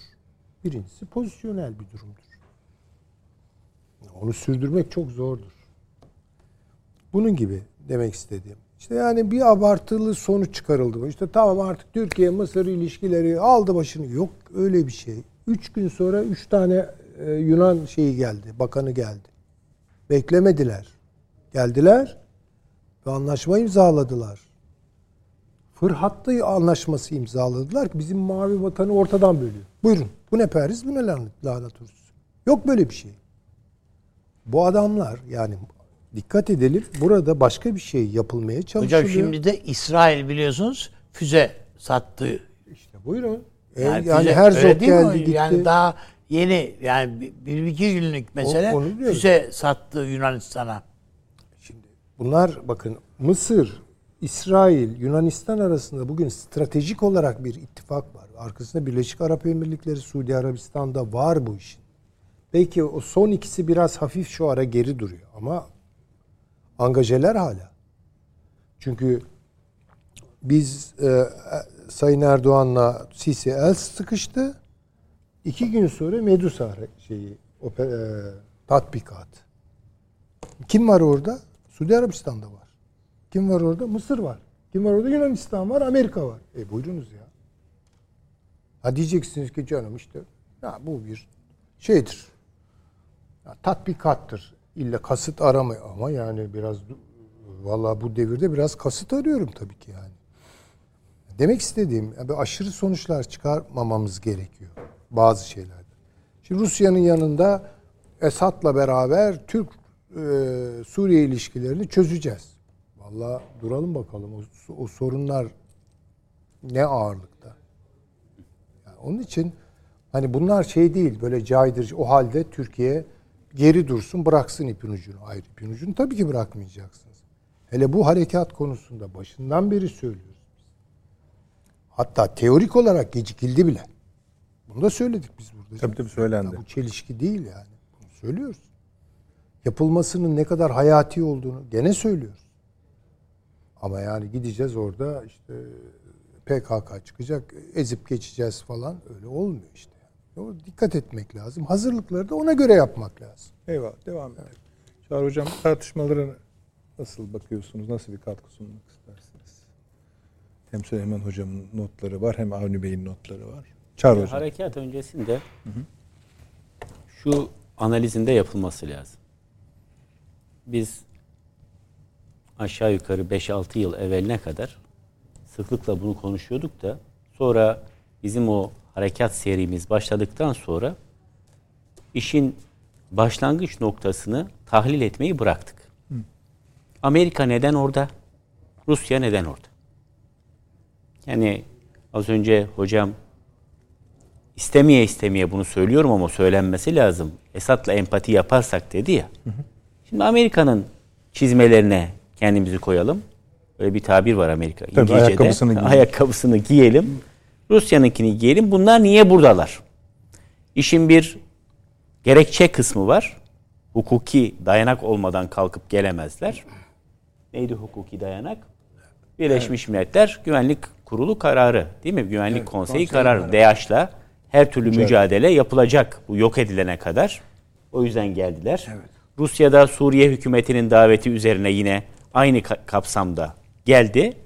Ama bir de işin fiiliyatı var. Herhalde sadece DAEŞ'le mücadele için buraya gelmediler. Ya da DAEŞ'le mücadele bundan 10 sene evvelki gibi değil. Yani DAEŞ bitme noktasına geldi. Bir ara hatta Trump açıklamıştı bile. Biz bunu bitirdik diye.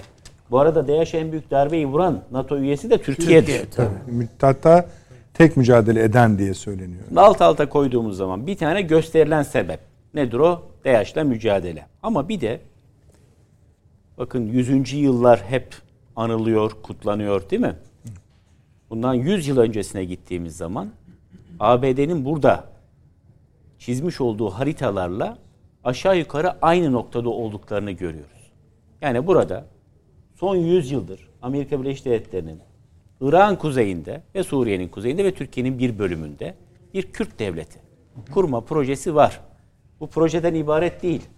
Bu aynı zamanda Sevr Antlaşması'nın içerisine de girdi. Sevr Antlaşması'nda bir madde olarak yer alıyor değil mi? Muhtar.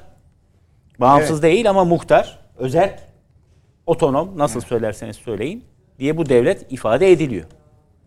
Bu amacın peşinde zaman zaman geri çekilmekle beraber o 1945-90 döneminde ama hiçbir zaman vazgeçmeyerek, hiçbir zaman gündemden çıkartmayarak bugüne kadar gelindi. Bunun da özellikle 1950'lerin sonundan itibaren başlangıç noktası olarak da 58'deki Irak darbesini belki koymak mümkün. Bağdat Paktı'nı işte çolak bırakan çünkü paktın adı Bağdat Paktı. Bağdat'ta darbe oluyor, Irak dışarıda. İşte o zaman Centcom'a dönüşecek. O andan itibaren İsrail'in burada bir Kürt devleti kurma projesine Amerika devlet e, Amerika Birleşik Devletleri destek veriyor. İsrail'in amacı ne? Suriye'yi zayıflatma, Irak'ı zayıflatma ve orada İsrail İran'la birlikte hareket ediyor. Unutmayalım. Az önce Hasan Hocam'ın ifade ettiği o 70'li yıllarda belki daha geriye götürmek lazım. Aslında 60'lı yıllarda Mossad ajanlarının beraber poz verdikleri o da artık onları bir de böyle istihbarat fotoğrafı falan değil. Adam anılarını yazıyor, oraya koyuyor. Fotoğrafını koyuyor. Hocam unutmayın bu arada işte altta sevgili izleyiciler KJ'de de görüyorsunuz. Biden bir açıklama yaptı ve şeyle e, eğer Ukrayna'da dedi Putin dedi bir barış arıyorsa ben görüşmeye hazırım dedi. Bunu geçen hafta burada konuştuk. şimdi. Geçen hafta burada Tabii, tabii. konuştuk. Dedik ki Ukrayna'da eğer bir ateşkes masası kurulacaksa o ateşkes davetini Türkiye zaten başından itibaren yapıyor ama Türkiye'nin de girişimiyle üç ülkenin daha buna destek vermesi lazım. Amerika Birleşik Devletleri, Fransa ve Almanya. Bunun Biden'a kadar, Biden'ın söylemine kadar çıkması şunu gösteriyor. Demek ki alt kademede ya bu olabilir biz de devreye girelim demeye başlamışlar. Niye? E şimdi Almanya'da sokağa bakıyorsunuz, Fransa'da sokağa bakıyorsunuz. Bu önemli bir konu hocam. Yani Son derece önemli bir Tabii. e, siz isterseniz bu konumuzu konuşmanızı bitirin. Oraya da bir bölüm açalım. Bu şöyle önemli. Ha orayı açarız. Öyle önemli. Çünkü bir yandan da Biden şunu kabul ediyor. Yani bu mücadeleyi bu kadar biz uzatıyoruz. İstersek de biz bitiririz diyor. Yani, Evet, Bugün söyledi şey e, Lavrov. Yani, bunu uzatan biziz. istersek bitiririz diyor. Ben öyle anlıyorum. Ama biraz sonra tartışırız. Tabii, Bir diğer neden oradaki var varoluş nedeni sonradan ortaya çıkan Rusya oraya geldi. Rusya'yı dengelemek istiyor. Yani ben çekilirsem burada Rusya tek başına kalacak. Çünkü Rusya'nın bir yere gideceği yok diyor. Tartus'a yerleşti, Laskiye'ye yerleşti.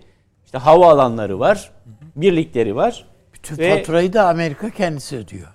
Ve güneye de Arap devletlerine de aslında her zaman böyle doğrulmuş bir şantaj aracı olarak burada kendi elinde bir çekiç. Hani bunlar çok seviyorlar o çekiç güç. Oradaki çekici yeni izleyenler de izleyicilerimiz de şey zannedebilir. Yani böyle kafasına vurulan çekiç değil o. Aslında yanlış bir tercüme. O poised hammer İngilizcesi tercüme edersen çekiç güç diye hemen bizim Evet. o zaman acar gazetecilerimiz atladı üzerine. Hammer'ı gördü ya çekiç poist üzerinde çok durmadı. Halbuki İngilizce'de bir tabir var. Bir tabancanın şu horoz denir ya. Evet. Horozunun böyle kalkması, kaldırmak ve atışa hazır hale getirmek bu hammer'ı kaldırmak anlamına geliyor. O poised hammer tabancanın atışa hazır olduğu anlamına geliyor. Çekiç güç diyorlardı. Şimdi böyle bir güç gibi bunları kullanmak istiyor. Oh ne güzel hazır kıtalar. Irak'ta mı bir problem çıkartmak istiyorsun? Hadi çıkartın. Hatta Ürdün'e gözdağı mı vermek istiyorsun? Suudi Arabistan'a gözdağı mı vermek istiyorsun? Ne zaman istersen. Ben sana silah veriyorum, para veriyorum, talimat veriyorum, danışmanlık veriyorum. Bu da bir sebep. Şimdi bu açıdan baktığımızda... Hocam Mer- Merkez Kuvvetler Komutanlığı bu işte. Tabii tabii. Bunlar Bunun onların zabıtası. yapan Ha, yer. onlar planlamayı yapıyor. Karargah, CENTCOM Evet. ama arazide zaptiye bunlar. Evet. Ve kullanılmaya hazır, kullanılmaya amade birlikler. Böyle baktığınız zaman Amerika Birleşik Devletleri'nin sadece gelin DAEŞ'le birlikte mücadele edelim denilerek buradaki amaçlarından vazgeçmesi, vazgeçirilmesi mümkün değil. O sebeple ben sonuna kadar katılıyorum Avni abiye. Bir mücadele var burada. Bu mücadele epey uzunca bir süredir devam ediyor. Başka alanlarda da yapıldığı, yapılacak da görüyoruz Türkiye ile ABD arasında. Ama o mücadelenin en önemli şu an alanlarından bir tanesi burası. Yoksa herhalde bu insanların da bir o komutanlık kademelerine geldiklerine göre, büyükelçi koltuğunda oturduklarına göre, siyaset yaptıklarına göre en az bizim kadar bir algısı, en az bizim kadar bir anlayışı vardır değil mi? Kendilerine fotoğraflar gösterildiğinde bu kişinin aynı zamanda PKK'da bir terör e, terörist olduğu, kıyafetini değiştirmiş, buraya gelmiş, PYD'liyim diye dolanıyor. Aslında bu adam terörist. Bunu zaten sizinkiler Biliyorlar yazıyor. zaten. Amerikalı bilim adamları bunu makaleleriyle, kitaplarıyla yazıyorlar, raporlarında. Bunu bilmez mi? Yani PKK'daki teröristlerin her birinin kaydı yok mudur Amerika Birleşik Devletleri'nde? Muhtemelen vardır yani. Ha, bilmez mi bunu? Ya da yine geçen hafta Hocam konuştuk. fotoğraf burada. albümüyle Fotoğrafıyla beraber o general Cumhurbaşkanımız verilen ve siz getirdiniz albümü Evet, değil mi? gösterdik. Cumhurbaşkanımız Madrid'de Amerikan verdi bunu. başkanına verdi. Madrid'de verdi. PKK'lılar Evet. hepsi PYD, YPG'li kılığında bugün nasıl? Orada bunlarla ittifak içerisinde yer alıyorlar. Bunların başındaki o general mazlum dedikleri adamın da aslında Abdullah Öcalan'la beraber çekilmiş fotoğrafları ve işte Öcalan'ın Güngören koruması. saldırısının faili oldu. Evet. Bütün delilleriyle ortaya konuluyor. Dolayısıyla bu iş öyle efendim DAEŞ'la biz de hadi beraber mücadele edelim.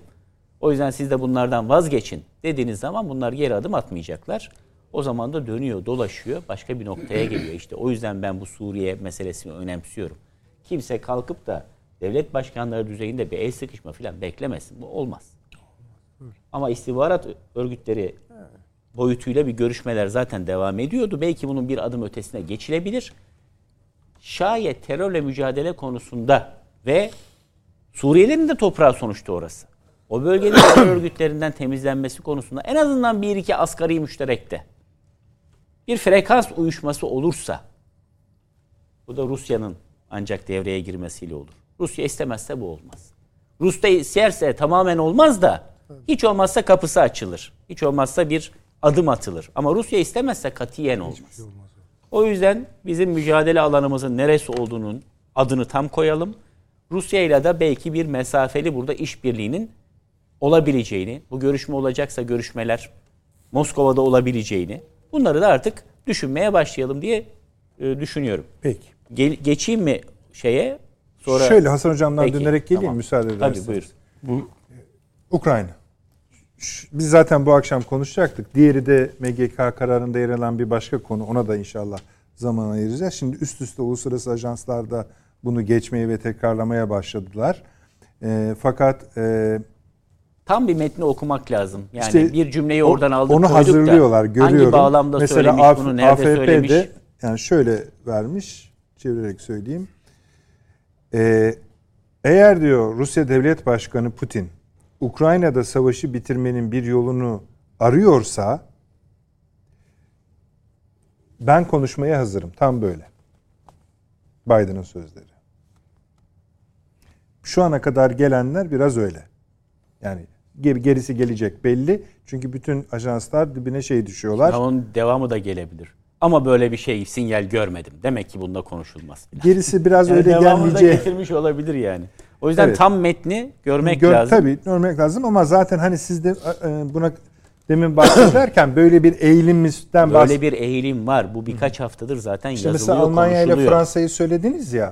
Mesela onlar herhalde Yani daha falan katma, Bakın katacağını bu Biden'ın bu açıklamayı hiç ihtimal neyin üzerine yapıyor? Macron'la evet evet. görüştü. Demek ki Fransa ile istişare ettikten sonra böyle bir şey söylüyor. Demek ki Fransa diyor ki ya bir devreye girelim de artık bu işi en azından kontrole alalım. Kontrol altına alalım. Hocam bu e, Biden hiçbir şekilde ne Fransa'yı, ne Türkiye'yi, ne Almanya'yı bu işe katmaz. Kendisi oturur, kendisi yapar bu işi. Yani o e- şeyi ona yedirmez yani. E Putin de herhalde o krediyi Amerika dışında Tabii, tabii, kimseye tabii. vermek istemez. Yani benim rakibim Amerika diyor yani. Putin de o krediyi kimseye vermek istemez. Savaşın Öyle en başından zaman. beri aslında onu söylüyor da neyse. Yani unutmayın söyleyecekleriniz. O başlıkları duyduk. Ee, devam edelim. Hocam buyurun. Siz ne bu, bu konu üzerinde Tabii tabii. ben şeyi Sputnik'ten e, okumuştum. Diyor ki e, Amerika'nın diyor Hocam siz de özür dilerim Ertuğrul Özkök gibi şeye mi başladınız? Hani dedi ya Ertuğrul Bey de ben yıllar sonra Kremlin'in resmi sitesinde okumaya başladım. Böyle bir şey varmış dedi. O zamana kadar Batı kaynaklarını okuyormuş. Şimdi hocam da hep Sputnik'ten atıyor. ay çünkü İngilizce yazıları gönderiyorlar da Buyurunuz hocam. e, diyor ki Amerika diyor hani dışarıdan destekleme boyutunu aştı diyor. Yani sadece silah Patriot'la cephane vermiyor. e, asker de yetiştiriyor diyor. Şimdi burada devletler hukukunda bambaşka bir yapı oluştu. Direkt olarak müdahale eden ülke. Aslında Amerika ile savaşıyoruz demek istiyor. Ama diyor bir takım şeyler söylemek istedi diyor Macron diyor. Bilmem ne fakat içi boş şeyler söylüyor. Şimdi burada e, Amerika'yı harekete geçiren, daha doğrusu Avrupa'yı harekete geçiren bir yasa çıkarttılar. Ondan bahsetmek istiyorum. Enflasyonu azaltma yasası çıkarttı Amerika Birleşik Devletleri. Ha, evet bunda bu da bayağı sancı yaratıyor. Evet. Bu vergileri büyük şirketlerde yüzde 15'e indiriyor. Yatırımların yapılması için diğer ülkelerin yatırımlarına açılım getiriyor. Yeniden e, eğitim ve sağlık açısından diyor ki en iyi ilaçları biz keşfediyoruz. Fakat en pahalı bizde bunları da asa indireceğiz ve burada üretilmesine yol açacağız diyor. Almanya ve Fransa'da şöyle bir reaksiyon var. Peki o zaman bizdeki şirketler buraya yatırım yapmaya gidecekler. Bu büyük çekici bir destek. E, bütün ekonomi Amerika'ya doğru dönüyor. Fazladan da diyor Amerika'nın ürettiği sıvı gaz Rusya'nınkinin dört misli fiyata Amerika bir numara olarak Avrupa'ya bunu vermeye çalışıyor diyor. Bu diyor Avrupa'yı yıkar. Bunu kabul etmemiz mümkün değil diyor. Şimdi Çağrı Hoca'nın söylediği Macron'un gidip bu bizi yıkar, biz bunu kabul etmiyoruz Almanya ile birlikte ve bu değişik bir boyuta gideceğiz. Çünkü bu Avrupa ile Amerika'yı ayıracak olay diye ortaya koydular. Bir sürü Amerikan sitelerinde bunu okudum. Bu enflasyonu düşürme Evet, Avrupa, şeyi. Avrupa basınında da sizin dediğinizi daha da güçlü ifadelerle hatta. E çünkü tamamen çökecek. Müthiş bir şey veriyor, destek veriyor yatırım yapacaklara. Yani Çin yerine bize gelip yatırım yapın boyutları içinde. ilaç sanayinden ve petrolü tamamen, gazı tamamen kendi eline getiriyor ve sıvı olarak dört misli fiyatına. Çökeceksek biz bunu niye destekliyoruz? Öbür Avrupa konuşuyor ama bu ikisi konuşuyor. Şimdi doğru dürüst bir şey söylenmesi lazım diyor. Ve gene Amerikan sitelerinde bazı yazılar var ki barış görüşmelerinin yapılması için Rusya'nın çekilmesi gerekiyor tamamen topraklarla. Bu da meşhur. Bazıları Kırım'da. Ama demek ki bundan yavaş yavaş vazgeçilecekler ama önemli ikinci bir konu söylüyorlar. Ukrayna'yı nasıl ikna edecekler? Çünkü Ukrayna'yı öyle şişirdiler ki sen galip geleceksin, bunları topraklarına atacaksın, diren. Yani Ukrayna'nın kanı üzerinden, Avrupa'nın ekonomisi üzerinden Amerika kendi ekonomisini canlandırıp bir numarayı olmaya uğraşıyor. Ya Bu bir kabul edilebilir bir 200 olay bin değil. kişi öldü ya. E tabi silah veriyor, savaşın, direnin. Kendi topraklarınızı kurtarın, savaşın, direnin. Dışarıdan adam toplayıp toplayıp getiriyor. Kim bilir ne kadar işsiz adam varsa orada savaşıyorlar. Kendisi Kendi acil stok silah stoklarını tükettiler. Düşünün. Satacağız bu diye. durumda. E bu bu kanun, yemin ederim size bu kanun ileride müthiş tartışmalara yol açacak. Hala şeyi de arttırıyor. Faizler diyor artış biraz yavaş yavaş durmaya başlayacak. Mecburen Avrupa'da faiz arttırıyor. Bir bakıyorsunuz euro yükselmeye başladı. Niye? Çünkü Amerika gittikçe daha başat hale gelecek. Ama bu durumun devam etmesi mümkün değil. Demek ki Ruslar iyi hesaplamış. Tahmin etmiyorduk. 2 ay, 3 ay, kış ayları ortalarına doğru başka türlü sesler çıkmaya başlayacağını ümit ediyorum. Yine de tam sertleşmedi hava yani oralarda da. Ukrayna tamam ama Avrupa'nın gene Bir de bu barış olayları ya böyle Mart Nisan aylarında olur. Savaş öyle bir durum mu var? E, Çünkü kışın o alanlarda savaşması devam etmez. Hatta Irak'taki savaşta da yani yakın zamanda olmazsa kış yağmur çamur içinde oraya asker yiyip e, kışın ortasında bizim zaferlere bakın hep Ağustos'tur, Eylül'dür bilmem nedir. Evet hocam. Öbür kışın ortasında savaş yapılmaz ki. O zaman iki ordu böyle karşı karşıya gelir. Ve donar diyorsun. İşte şu anda Ukrayna'da olduğu gibi donmuş cepheler. O 2 metre o gidiyor, 5 metre bu gidiyor falan filan. O yüzden çok değişik boyutlarda, değişik zamanlarda yeni gelişmeler bekliyorum. Bu e, Biden'ın açıklamasına tabii çok bel bağlamayalım. Çünkü laf da değişebilir. Tabii tabii. Ee, siz böyle hani ihtimal gördüğünüzü söylediniz de sağ gerçekliğiyle uygun mu? Mesela tutar da Ruslar çok söylendiği üzerine bir de hava daha sertleşince yeni bir harekata başlarlar. Bir de çok geniş bir alanı füzelerle vuruyor. Ve bu çok rahatsızlık yaratıyor belli ki. İkna etmeye Şeyde. çalışıyor ama öyle bir adam seçmişler ki yani devlet adamlığından gelmediği için Amerika ne derse yapmak zorunda. Sonuna kadar direniyor ve devamlı para istiyor, devamlı destek istiyor. Ee, Ölenlerin kim olduğu önemli değil. Çünkü kendisi gerçek Ukraynalı değil. Başka bir ırktan gelen bir insan. Yani devamlı Türk kaybetmeye başlasak ben reaksiyon ortaya çıkartırım. Ya devamlı bir Türk kanı akıyor burada. Ben bu olayı başka türlü düşünüyorum. Ama bir azınlıktan gelmiş biriysem ne kadar adam varsa sürerim meydana. Hiç önemli değil. E Zelenski böyle biri.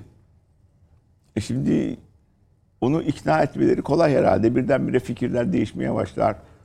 Amerikan basını sisteme girer. Avrupa basını de- devlete bağlı olarak yeni yazılar çeşitler. Hocam zaten Time'ın yılın adamı seçeceğiz seni. Rahat et. Çok güzel bir şey olacak falan da diyebilirler yani. Tabii Süleyman tabii. Hocam çok güldü yalnız bu işe. Yani Vogue dergisi geldi. Tabii onlar daha çok o, o tür magazinleri, periyodik yayınları tercih ediyorlar. İşte e, hanımların daha çok. Şimdi böyle söylüyor ama e, Avrupa'nın reaksiyonu gittikçe artacak diye tahmin ediyorum. Zaten burada yaptığımız görüşmelerde bir Avrupa toplantısı yaptılar. Te Azerbaycan'a kadar ülkeleri davet ettiler falan. Biz onu Amerika'nın yanına çekmek gibi yorumladık. Meğersem Avrupa kendisine ayrı bir yapı kurmaya çalışıyormuş. Yani Onu da hoca söyledi. Tabii tabii. Yani kurtulmaya çalışıyor Avrupa.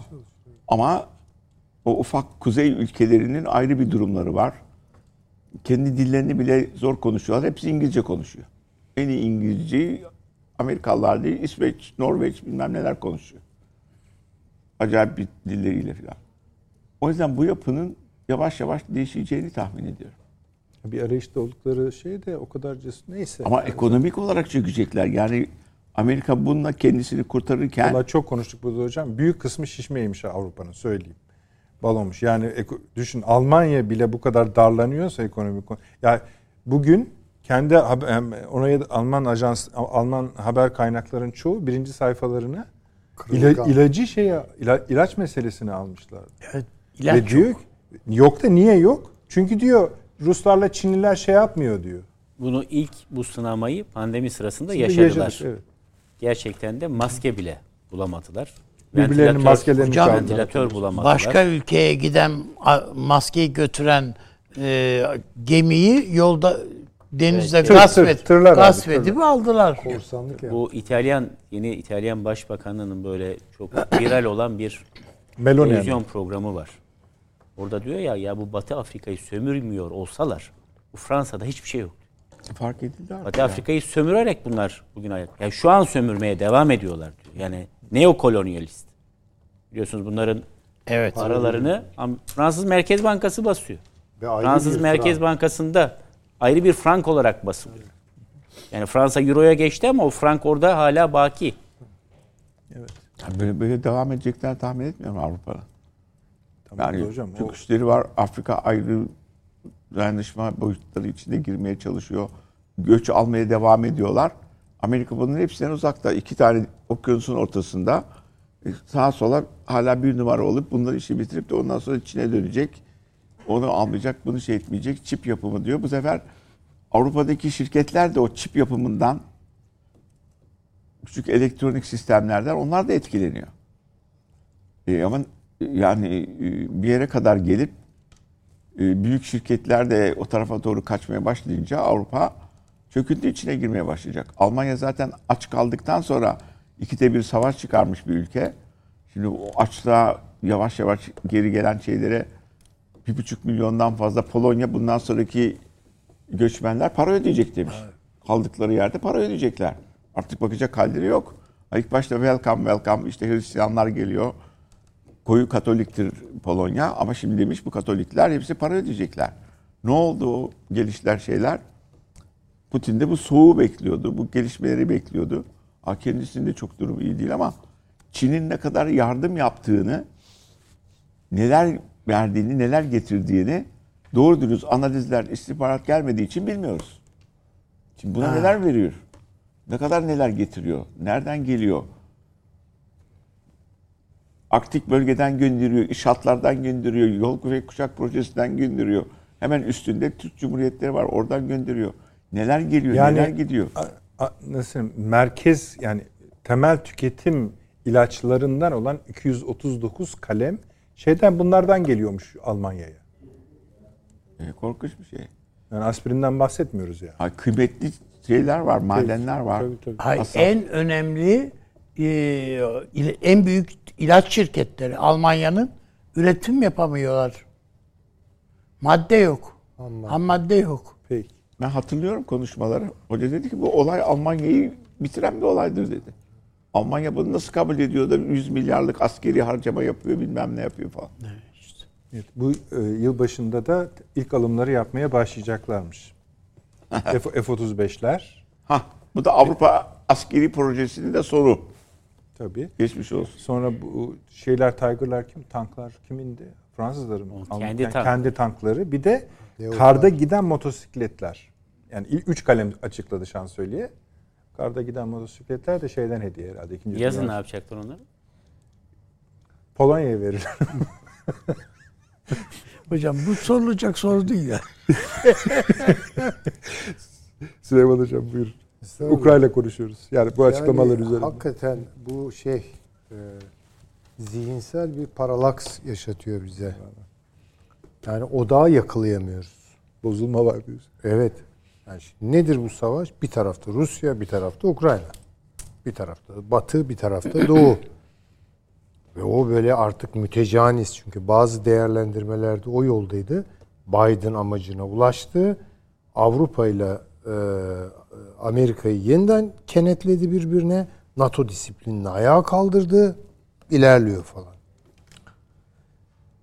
Şimdi böyle bakarsanız yani tek gözünüzü kapatıp evet yani gürültünün de çıktığı yer orası olduğu için kulak da size yardım edecek ve oraya teksif olacaksınız. İşte bu Ukrayna-Rusya savaşı, Doğu-Batı bilmem nesi. Halbuki iki gözümüzü açıp baktığımız zaman odağın bambaşka bir yer olduğu çıkıyor ortaya. Burada ben defa, defalarca vurguladığımı hatırlıyorum. Tekrar tezimde ısrarlıyım. Bu bir Avrupa Transatlantik başta alan. evet Amerika savaşıdır. Yani NATO'yu ayağa kaldırmak suretiyle Avrupa'ya savaş ilan etti. Biden bu demektir. Ve geldi zaten orada bütün yapılar hazır. Onları iyice aktif hale getirdi. Bir de o ara seçimler meçimler oldu. Tuhaf adamlar iktidara geldi. Avrupa'dan. Avrupa'da. Bu işe yatan adamlar. Şimdi görünen şey şu. Almanya kendi başına bırakıldığı takdirde kriz falan yaşamaz biliyor musunuz? Ekonomik kriz onlar için geçerli değil. Sebebi şu, dünyada hiç olmayan veya çok az yerde olan, çok az topluma özgü muazzam bir çalışma ve üretim kültürü var orada. Bakın bu Fransa'da yok. Bu İngiltere'de de yok. Yani zamanında çalıştırdılar köle gibi işçi sınıfları. Dünyayı çalıştırdı. Ayrı bir şey onlar. Amerika'da da bir dönem üretim patlaması. Ama Amerikan insanı, Homo Americanus üretim insanı değildir. Yani çok kolaycı yolları vardır onların onun aradığı. Yani çok kestirmecidirler falan. Alman oturur bir işi alır, bir hakkın yapar. 2008 krizi yaşandığında yani hemen akabinde çalıştığım üniversiteye bir Alman akademisyen gelmişti davet. Şimdi bizim dünyayı izlemekte acize düşmüş böyle bir takım meslektaşlar falan işte öğlen yemeği yeniliyor. E nasıl bakalım dedi sizin orada kriz. O Almanın surat ifadesini unutamıyorum. We have no crisis in Germany diye böyle bir daldı adam. Ne kriz ya? Üretiyoruz biz ya. Almanya böyle bir şeydir. Onun için İkinci Dünya Savaşı sonrası tasarım da zaten bu müthiş üreten ve müthiş savaşan bir toplumu, ulusu dünyanın başına beladır. Öbürü de Japonya'dır. Onu da söyleyeyim. Üçüncüsünü bulmakta ben çok zorlanıyorum. Hocam zaten Amerikan ekonomisini ayağa kaldıran da Alman işçiler. Ya öyledir tabii. Değil ki. mi? Tabii ki. Yani bu işin bence ideal tipi, tipusu ulusal kültürel Almanlar ve Japonlardır. Şimdi dolayısıyla bu tehlikeli bir şey. Madem Alman, Amerika hegemonya kuruyor, Almanya'yı ve Japonya'yı bastırmak zorunda. Zaten İkinci Dünya Savaşı buna bütün zemini hazırlıyor. Ve e, hadımlaştırma üzerine kurulmuştur 20. yüzyıl. Yani bu iki toplumu nasıl hadımlaştıracağız ve Anglo-Amerikan dünyanın disiplini altına sokacağız.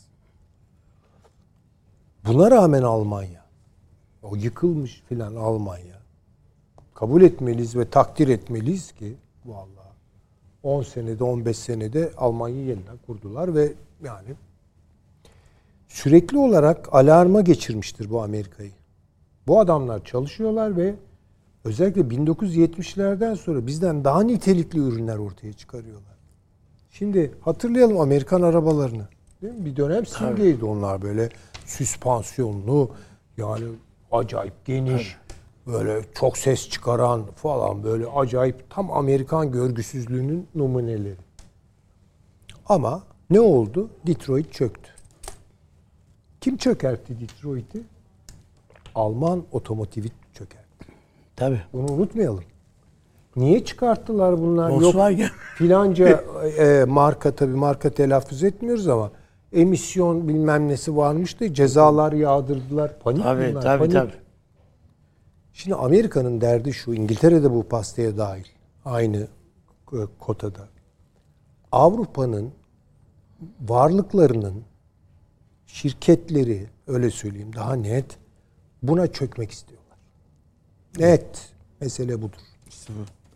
Evet şimdi demin hocamızın anlattığı şu. Ya son çıkan yasayı hani ben kendi anladığım şekliyle söyleyeyim.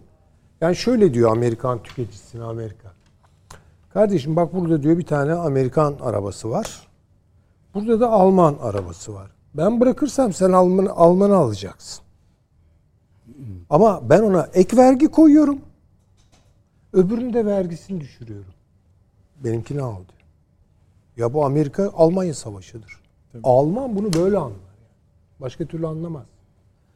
Ve her tarafından bir de tabi askersizleştirdikleri için Almanya'nın şu an böyle yani eli boşa çıkıyor yani. İşte onun için diyorlar ya ordu kuralım bilmem ne. Almanya ordu kurarsa ben size bir şey söyleyeyim mi? Ne Amerika durabilir onun karşısında. Kolay kolay. Ne Rusya durabilir. Şimdi bu çok tehlikeli.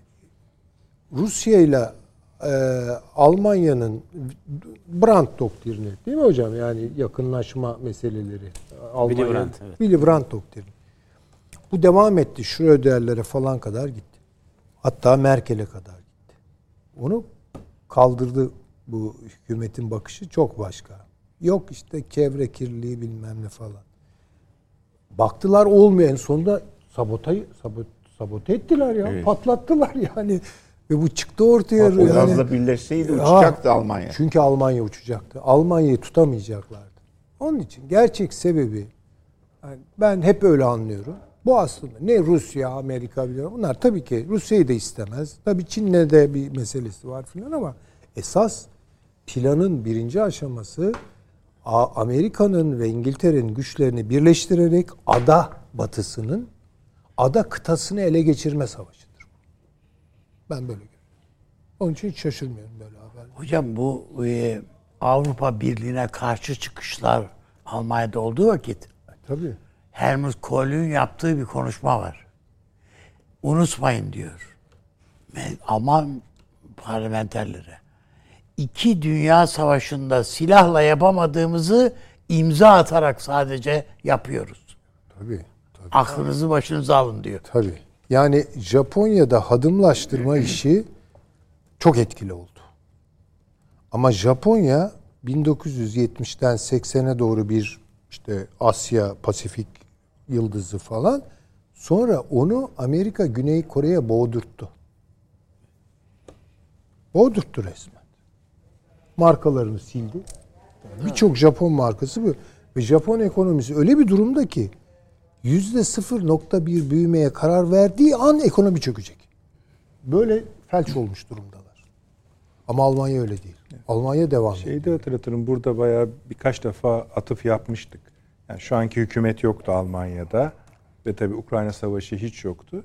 Almanya Cumhurbaşkanı'nın Alman ordusuyla konuşmalarına atıflar yapmıştık. Tabii. Yani Berlin'de hala eskiden miras bir tırnak içinde söyleyeyim ruh hali var.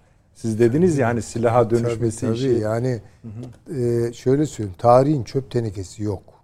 Ya, bu hayali bir şeydir. Bazı birikmiş kodlar vardır tarihte. Onlar şu ya da bu sebepten tarihçiler çalışır. Almanlar niye böyle çalışkan oldu? Ne bileyim ben. Almanya çalışanı anlatsın. Ve savaşmak. Bakın mesela biz Türklerin de böyledir. Çok sağlam bir kodumuz var tarihsel. Türk milleti savaşkandır. Savaşır. Ama Türk milleti Alman kadar üretici değildir. Onu da kabul edin. Almanlar iki taraflı. Ve bakın ne tüketim toplumunun standartları Almanya'yı çok etkiledi. Ne efendime söyleyeyim işte o e, bir dönem yaşandı ya yani bir tüketim çılgınlığı basılan paralarla falan filan. Almanya bütün o basılan paraları Amerika basınca onlar da bas. Hepsini üretim yani büyük çoğunu üretime yeniden kazandırdı. Bunu ne Amerika yapabildi ne Fransa Ne İngiltere? Hiçbiri yapamadılar. Ha- zaten şu anda hala bu kadar baskılamaya çalışıyorlarsa E bir de Euro, Görüyorlar. Avrozonu öldürecek yani. o fikri Kavga öldürmeye o tabii tabii. Ha şimdi buna cevap ben Fransa'dan beklemem. Macron ne derse desin. Macron müflis bir Fransa. Ama Almanya'nın içinden yarın ne çıkacak onu merakla bekliyorum. Eğer Almanya böyle birden silkinip kalkıp böyle Amerika'nın karşısına dikilebilir mi bilemiyorum. Eğer Bence bu olursa bir iç politik değişim gerekecek yani. Bunlar hazırlanıyor tabii, Tabii. ki. Yani eğer o olursa insanlığın geleceğinden çok korkarım. Çünkü bu Almanya'dır. Ee, ve yeniden savaş kapasitesi elde etmiş bir Almanya bütün her şeyi değiştirir. Yani şu an bütün ezberimizdeki dengeler falan alt üst olur. Ee, ama olmazsa da A- Almanya biter. Onu söyleyeyim. Yani bitirirler Almanya'yı. Almanya'nın çökmesi demek ne demektir? Şimdi istediğiniz kadar A- Avrupa'da A- obruk ya, oluşur yani. Efendim yok. Kara delik. Ee, Amerika Birleşik Devletleri ve İngiltere Bir- Bir- Birleşik e, Krallık üretim gücünü kaybetti ve bu kazanılamaz yeniden. Böyle el koymalarla, gasplarla falan olacak iş değil. Bir de o iş başka yere geçti. Çin mi var oralarda. Ha, Onun için yani e, hakikaten ben e, süreci bu açıdan takip etmeyi çok daha Makul buluyorsunuz. ya hem makul görüyorum hem daha bence peşine düşülmeye değer bir şey. Çünkü tarihte sarsıcı etkileri var. Yani olacaktır o. Bir şey mi söylediniz? az önce? Ha, Çağrı- doğru söylüyorsunuz. Ha. E, Çağrı Hocam geleceğim size. Bu arada e, Macron'dan da e, bir açıklama var. O da işte Kiev'i e, desteklemeye devam edeceğiz. Bunlarla E, olmaz. Ve onu Rusya ile aç- şeyle bir barış görüşmesine uygun şartlar olmazsa diye Evet, evet. zorlamayacağız anlamında. E, hiç o kanaatte değilim. Onu da söyleyeyim. Yani bu tabii kış ayları biraz bu işleri zora sokuyor falan ama baharda buraların yıkılacağı yani yıkılı zaten yıkılıyor da bu Yazık bu Ukraynalılara. Tabii canım. Yazıklar yani hiç olsun. o O yani görüntüler falan hiç yok yani. Ee, çok özür dilerim bir şey daha söyleyebilirim. Lütfen. İki cümle. Ee, hak yemek Estağfurullah, istemiyorum. estağfurullah. Ee, şu bu genç e, gazeteci arkadaşlar bu kanalda çalışanlar çok güzel belgeseller hazırlıyor. Evet. Ben onları tebrik ediyorum. Özellikle izlesinler. Bu Azov taburları. Sağ sektör. U- Ukrayna'daki diri ve yaygın faşizan e, ideolojiyi çok güzel bir belgesel anlasınlar. Yani o o çok önemli. O adamların durmaya niyeti olacağını ben hiç zannetmiyorum. İsterse Ukrayna yansın. Yani onlar öyle adamlar. Peki.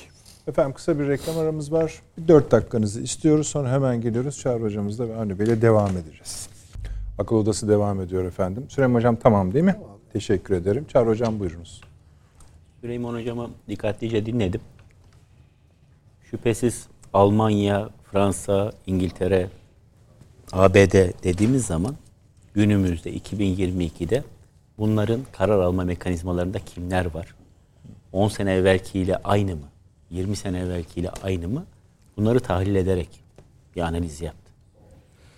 Şimdi devletlerin uzun süreli politikaları oluyor kendi hayati çıkarları doğrultusunda. Mesela Amerika Birleşik Devletleri şöyle anladı ki ikinci iki cihan harbinden sonra hem birinciden hem ikinciden sonra Almanya'nın başı hep ezik olmalı, eğik olmalı.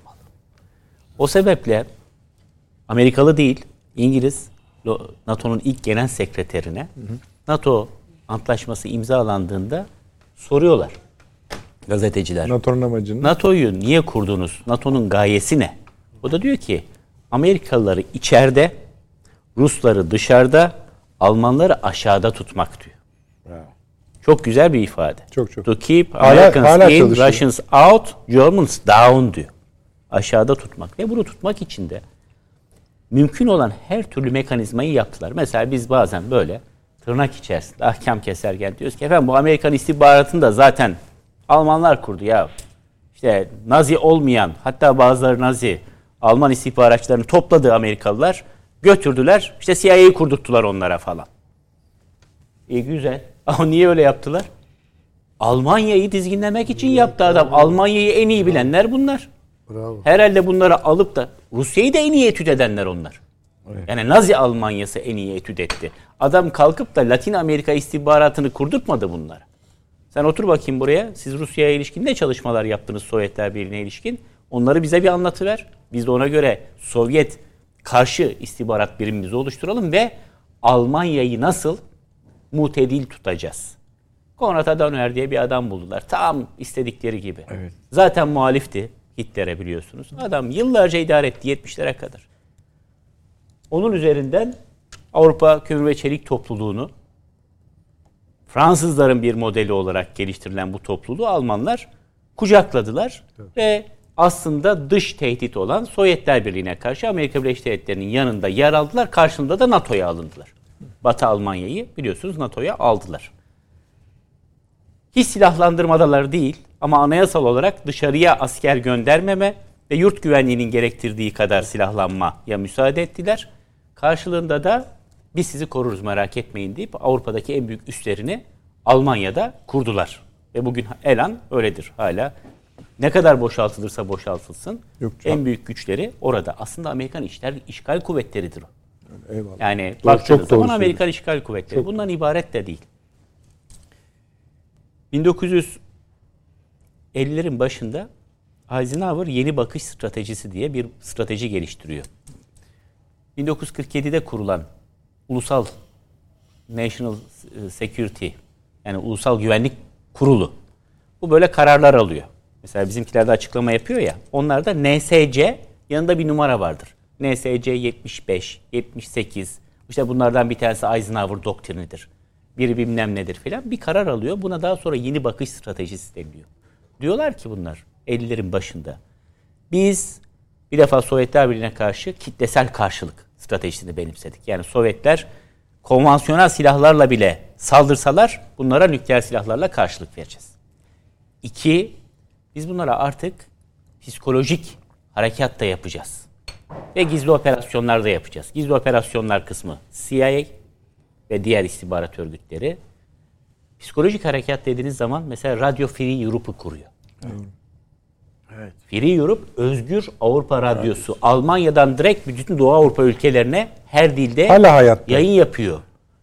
Veyahut Voice of America'yı kuruyor. Amerika'nın sesi her dilde aklınıza gelen neredeyse yayın yapıyor. Burs programları geliştiriyorlar. Çok önemli. Eisenhower burs programı, Fulbright burs programı. Zamanında Amerikan misyonerlerinin işlevlerini bir başka isimle Peace Corps, Barış Kıtaları adıyla Barış Gönüllüleri. Barış Gönüllüleri adıyla Peace Corps diyor. Peace, bizim ama literatürümüzde Barış Gönüllüsü adıyla. Yani İngilizce öğretmeni şeyi alt, kisvesi altında adam gelip senin ülkende sondaj yapıyor. Hangi köyün etnik kimliği nedir? Mezhebi kimliği nedir? Doğu Anadolu'da biz bunlara uya, 60'ların sonunda 70'lerde uyanıyoruz. Bunları gönderiyoruz ama Avrupa'nın her tarafında bunlar varlıklarını devam ettiriyorlar. Bugün de kovulana kadar Azerbaycan'dan bunlar Orta Asya'nın bazı ülkelerinden faaliyetlerini 90'ların ortalarına kadar sürdürdüler. Yaptıkları oydu. Yani sondaj yapıyor. Şimdi bütün bu psikolojik harekatla adam Almanya'yı dizayn etti. Alman siyasetçisi bunların rahle-i tedrisinden geçti. Bravo. Yani verdikleri ilkeler bir defa pasifist. Yani bugün bir Alman ordusu kurulsa evet kuşkusuz orduda yer alacak, savaşacak, eli tetik tutacak falan insan bulunur.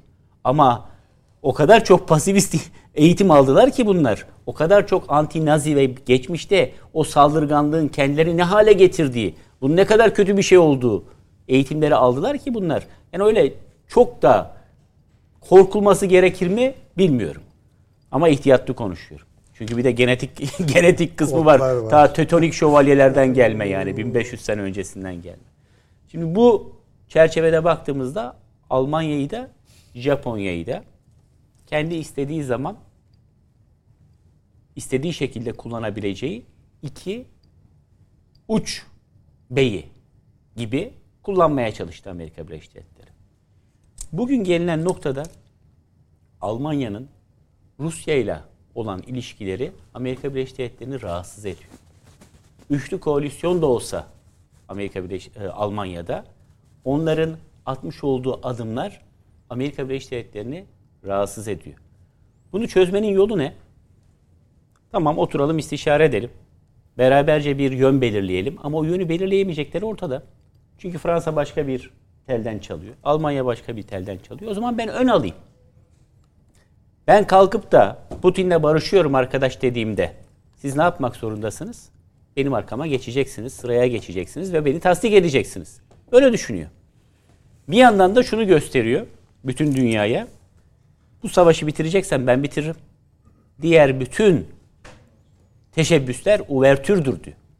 Yani uvertür ne? Assolis gelene kadar değil mi? Önden doldurursunuz. Onun gelişinin öncesinde işte bir sazende çıkar. Hazırlık. ha, Darbukatör çıkar. Bir iki böyle yeni parlamakta olan vokalist çıkar falan filan. En sonunda Assolis gelir saat 10'a doğru filan. Şişman kadın mı diyorsun? Ha, Maxim de öyleydi, Çakıl da öyleydi filan zamanında. Öyle bir Hocam laf da bilir. vardır yani. Şarkı söylemeden bitmez diye. Yani şimdi bu kalmadı tabii artık onlar. O yüzden ismini rahatlıkla telaffuz edebiliyoruz. Yerlerinde yerler esiyor. Ama bir zamanlar bir gazinolar devri vardı Türkiye'de. Vardı. Ha, o saat 10'a doğru filan çıkar fuarda. Şimdi bu Biden unutuyor. Ben gelirim. Ben geldiğim zaman herkes kenara çekilir. Benim ağzımdan çıkacak lafa bakar. Ama benim muhatabım olan Putin acaba benimle anlaşma yapmak istiyor mu? O yüzden ben bu konuşmanın arkası gelecek mi çok merak ediyorum. Yani bundan sonra yapacağı açıklamada efendim ben öyle demek istemedim. Ya da ben şartsız bir barış masasından söz etmedim. Evvela bir çekilsinler bakalım dediği anda biter. Adamın çekilsin dediği toprakları Putin kendi toprağı ilan etti. İlhak etti. Bence yanlış yaptı. Çünkü hiçbir pazarlık payı bırakmadı. gemileri yaktı. Buna rağmen her sonu bıraktı onlara. Yani az önce tam onu söyleyecektim. Herson'dan Rusya'nın geri çekilmesini, evet. Anlıyorum. geri çekilmesini ben Ukrayna'nın yanlış yorumladığını düşünüyorum. Rusya şunu söyledi. Bak sen ben senin zor durumda olduğunu biliyorum. Sana ben bir şerifli çıkış imkanı veriyorum. Sen de bana o şerefli çıkış imkanını ver. Bu zaferin keyfini çıkart. Zaferle gel masaya. Dahasını iste. Belki biraz daha veririm. Ama sen hepsini istersen bunu vermem. Ukraynalılara öyle okutturulmadı. Vay her sonu aldınız devamını da alırsınız. Bak Yürü. kaçıyorlar. İngilizler korktular. hala öyle diyor. Ricata geçtiler. Kışın da durmayın diyor. Durmayın devam edin. Bizden silah alın. Satın tahılı. Koyun parayı ortaya. Biz de size silah satalım. Daha fazla satalım. Ya şimdi hiç mi aklı selim sahibi insan yok Ukrayna'da? Yani az önce hocam öyle doğru bir tespiti yaptı ki o da etkili tabii yani. Çünkü tamam Ukraynalı pasaport ama öyle hissediyor mu kendini? Nereye bağlılık hissediyor acaba? Gerçekten Ukrayna'ya mı bağlılık hissediyor? O cephedeki insanların ya da sivillerin durumu ne kadar alakadar ediyor? Yarın atlar giderim bir yere kaçarım diye mi düşünüyor acaba? Bilmiyorum. Ama sonuçta evet her ülkenin işgale uğradığında kendini savunma hakkı vardır. Bunu yapmak gerekir. Ama diğer taraftan bu savaşın gittiği bir taraf yok.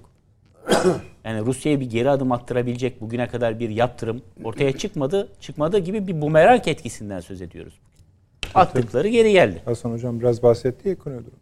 Yani bakın sadece geçen hafta e, 10 gün kadar önce e, Çin'in Rusya'ya verdiği kışa dayanıklı asker üniforması sayısı 300 bin. Asker yani bir yandan da çark dönüyor ve hani sizin verdiğiniz mesajı anlamadılarsa da şeyi de herhalde Amerika ile İngiltere'de de İngiltere'de Bakın, ona Bey, müsaade yaptırım- etmediler herhalde. Yaptırım ne zaman etkili olur bir ülke üzerinde? Bir, bütün yaptırımlar delinmek içindir bir defa. Delinmezse diye bir cümle kurmuyor. Yok. Her halükarda delinir. En kötü ihtimalle kaçakçılar, kara borsacılar bir şekilde sınırdan kaçırırlar yani. Ya siz İran'a tarihin en büyük yaptırımını uyguladınız. Irak'a tarihin en büyük yaptırımını uyguladınız. İran'ı çökertemediniz, Irak'ı çökertemediniz o tarihlerde. Yani Rusya'yı mı çökerteceksiniz yaptırım uygulayarak? Dolayısıyla yaptırımın etkili olabilmesi için bir defa bunun mümkün olan en az şekilde delinmesi lazım. Dünyada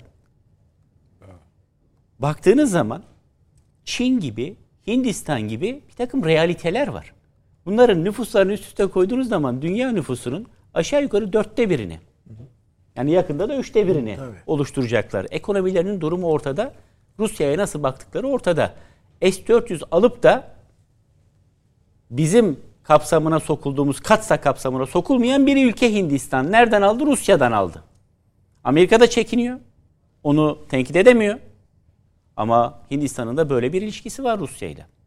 Bunlar delmiyorlar mı? Sen istediğin kadar bunun petrolünü, doğalgazını alma. Almayıp kendini vuruyorsun. Bu başka yere satmayacak mı bunu?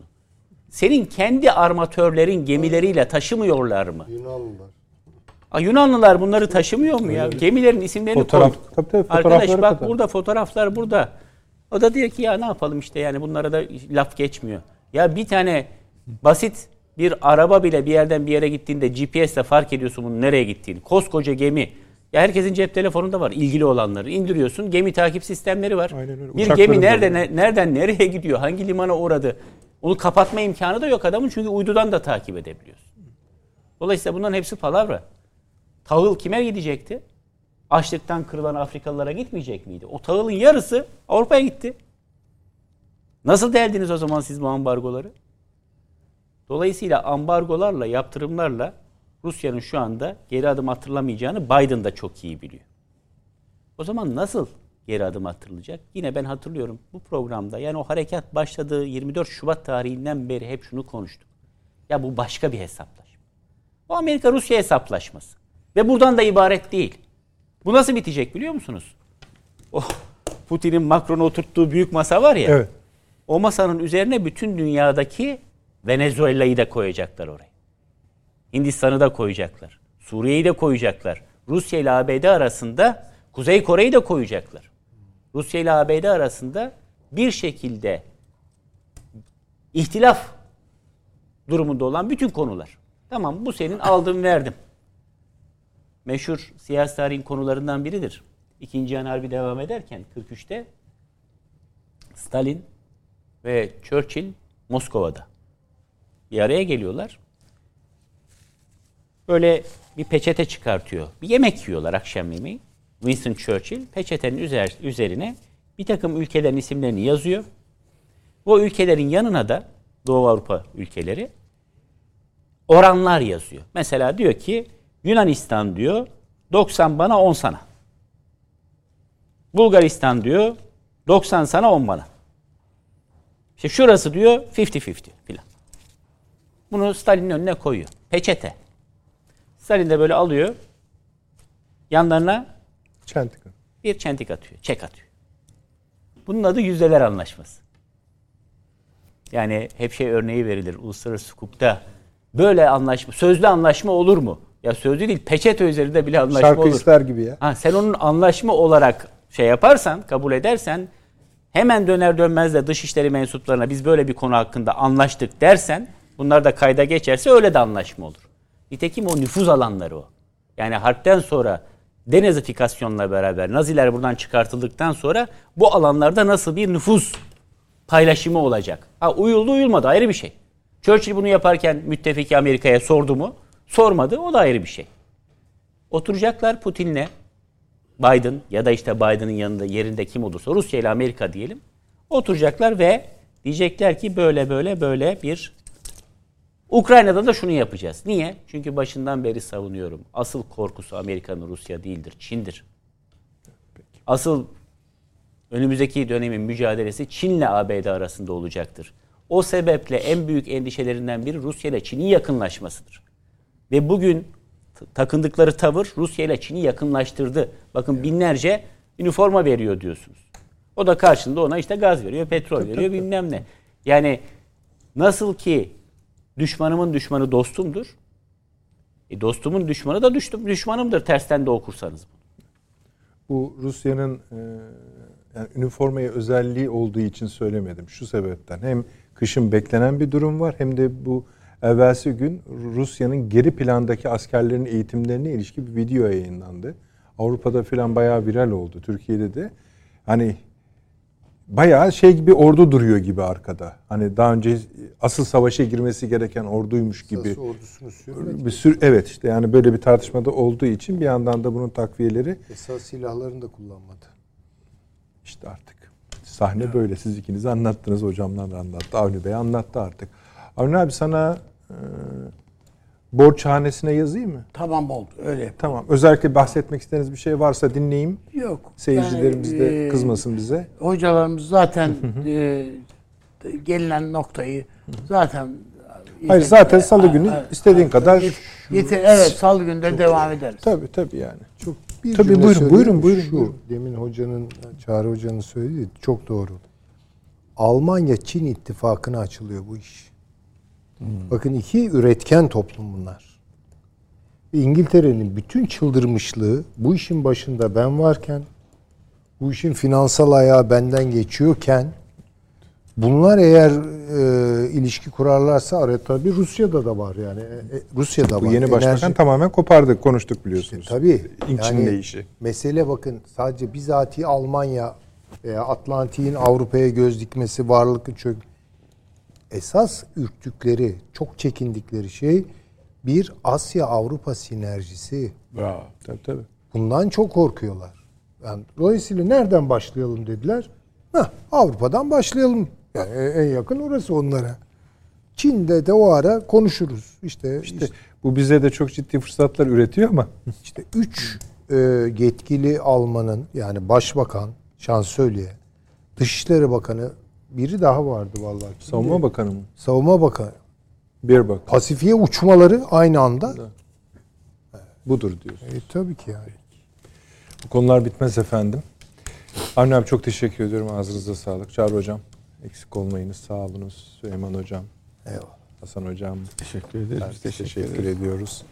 Efendim salı akşam inşallah yine birlikteyiz. Ee, iyi geceler diliyoruz.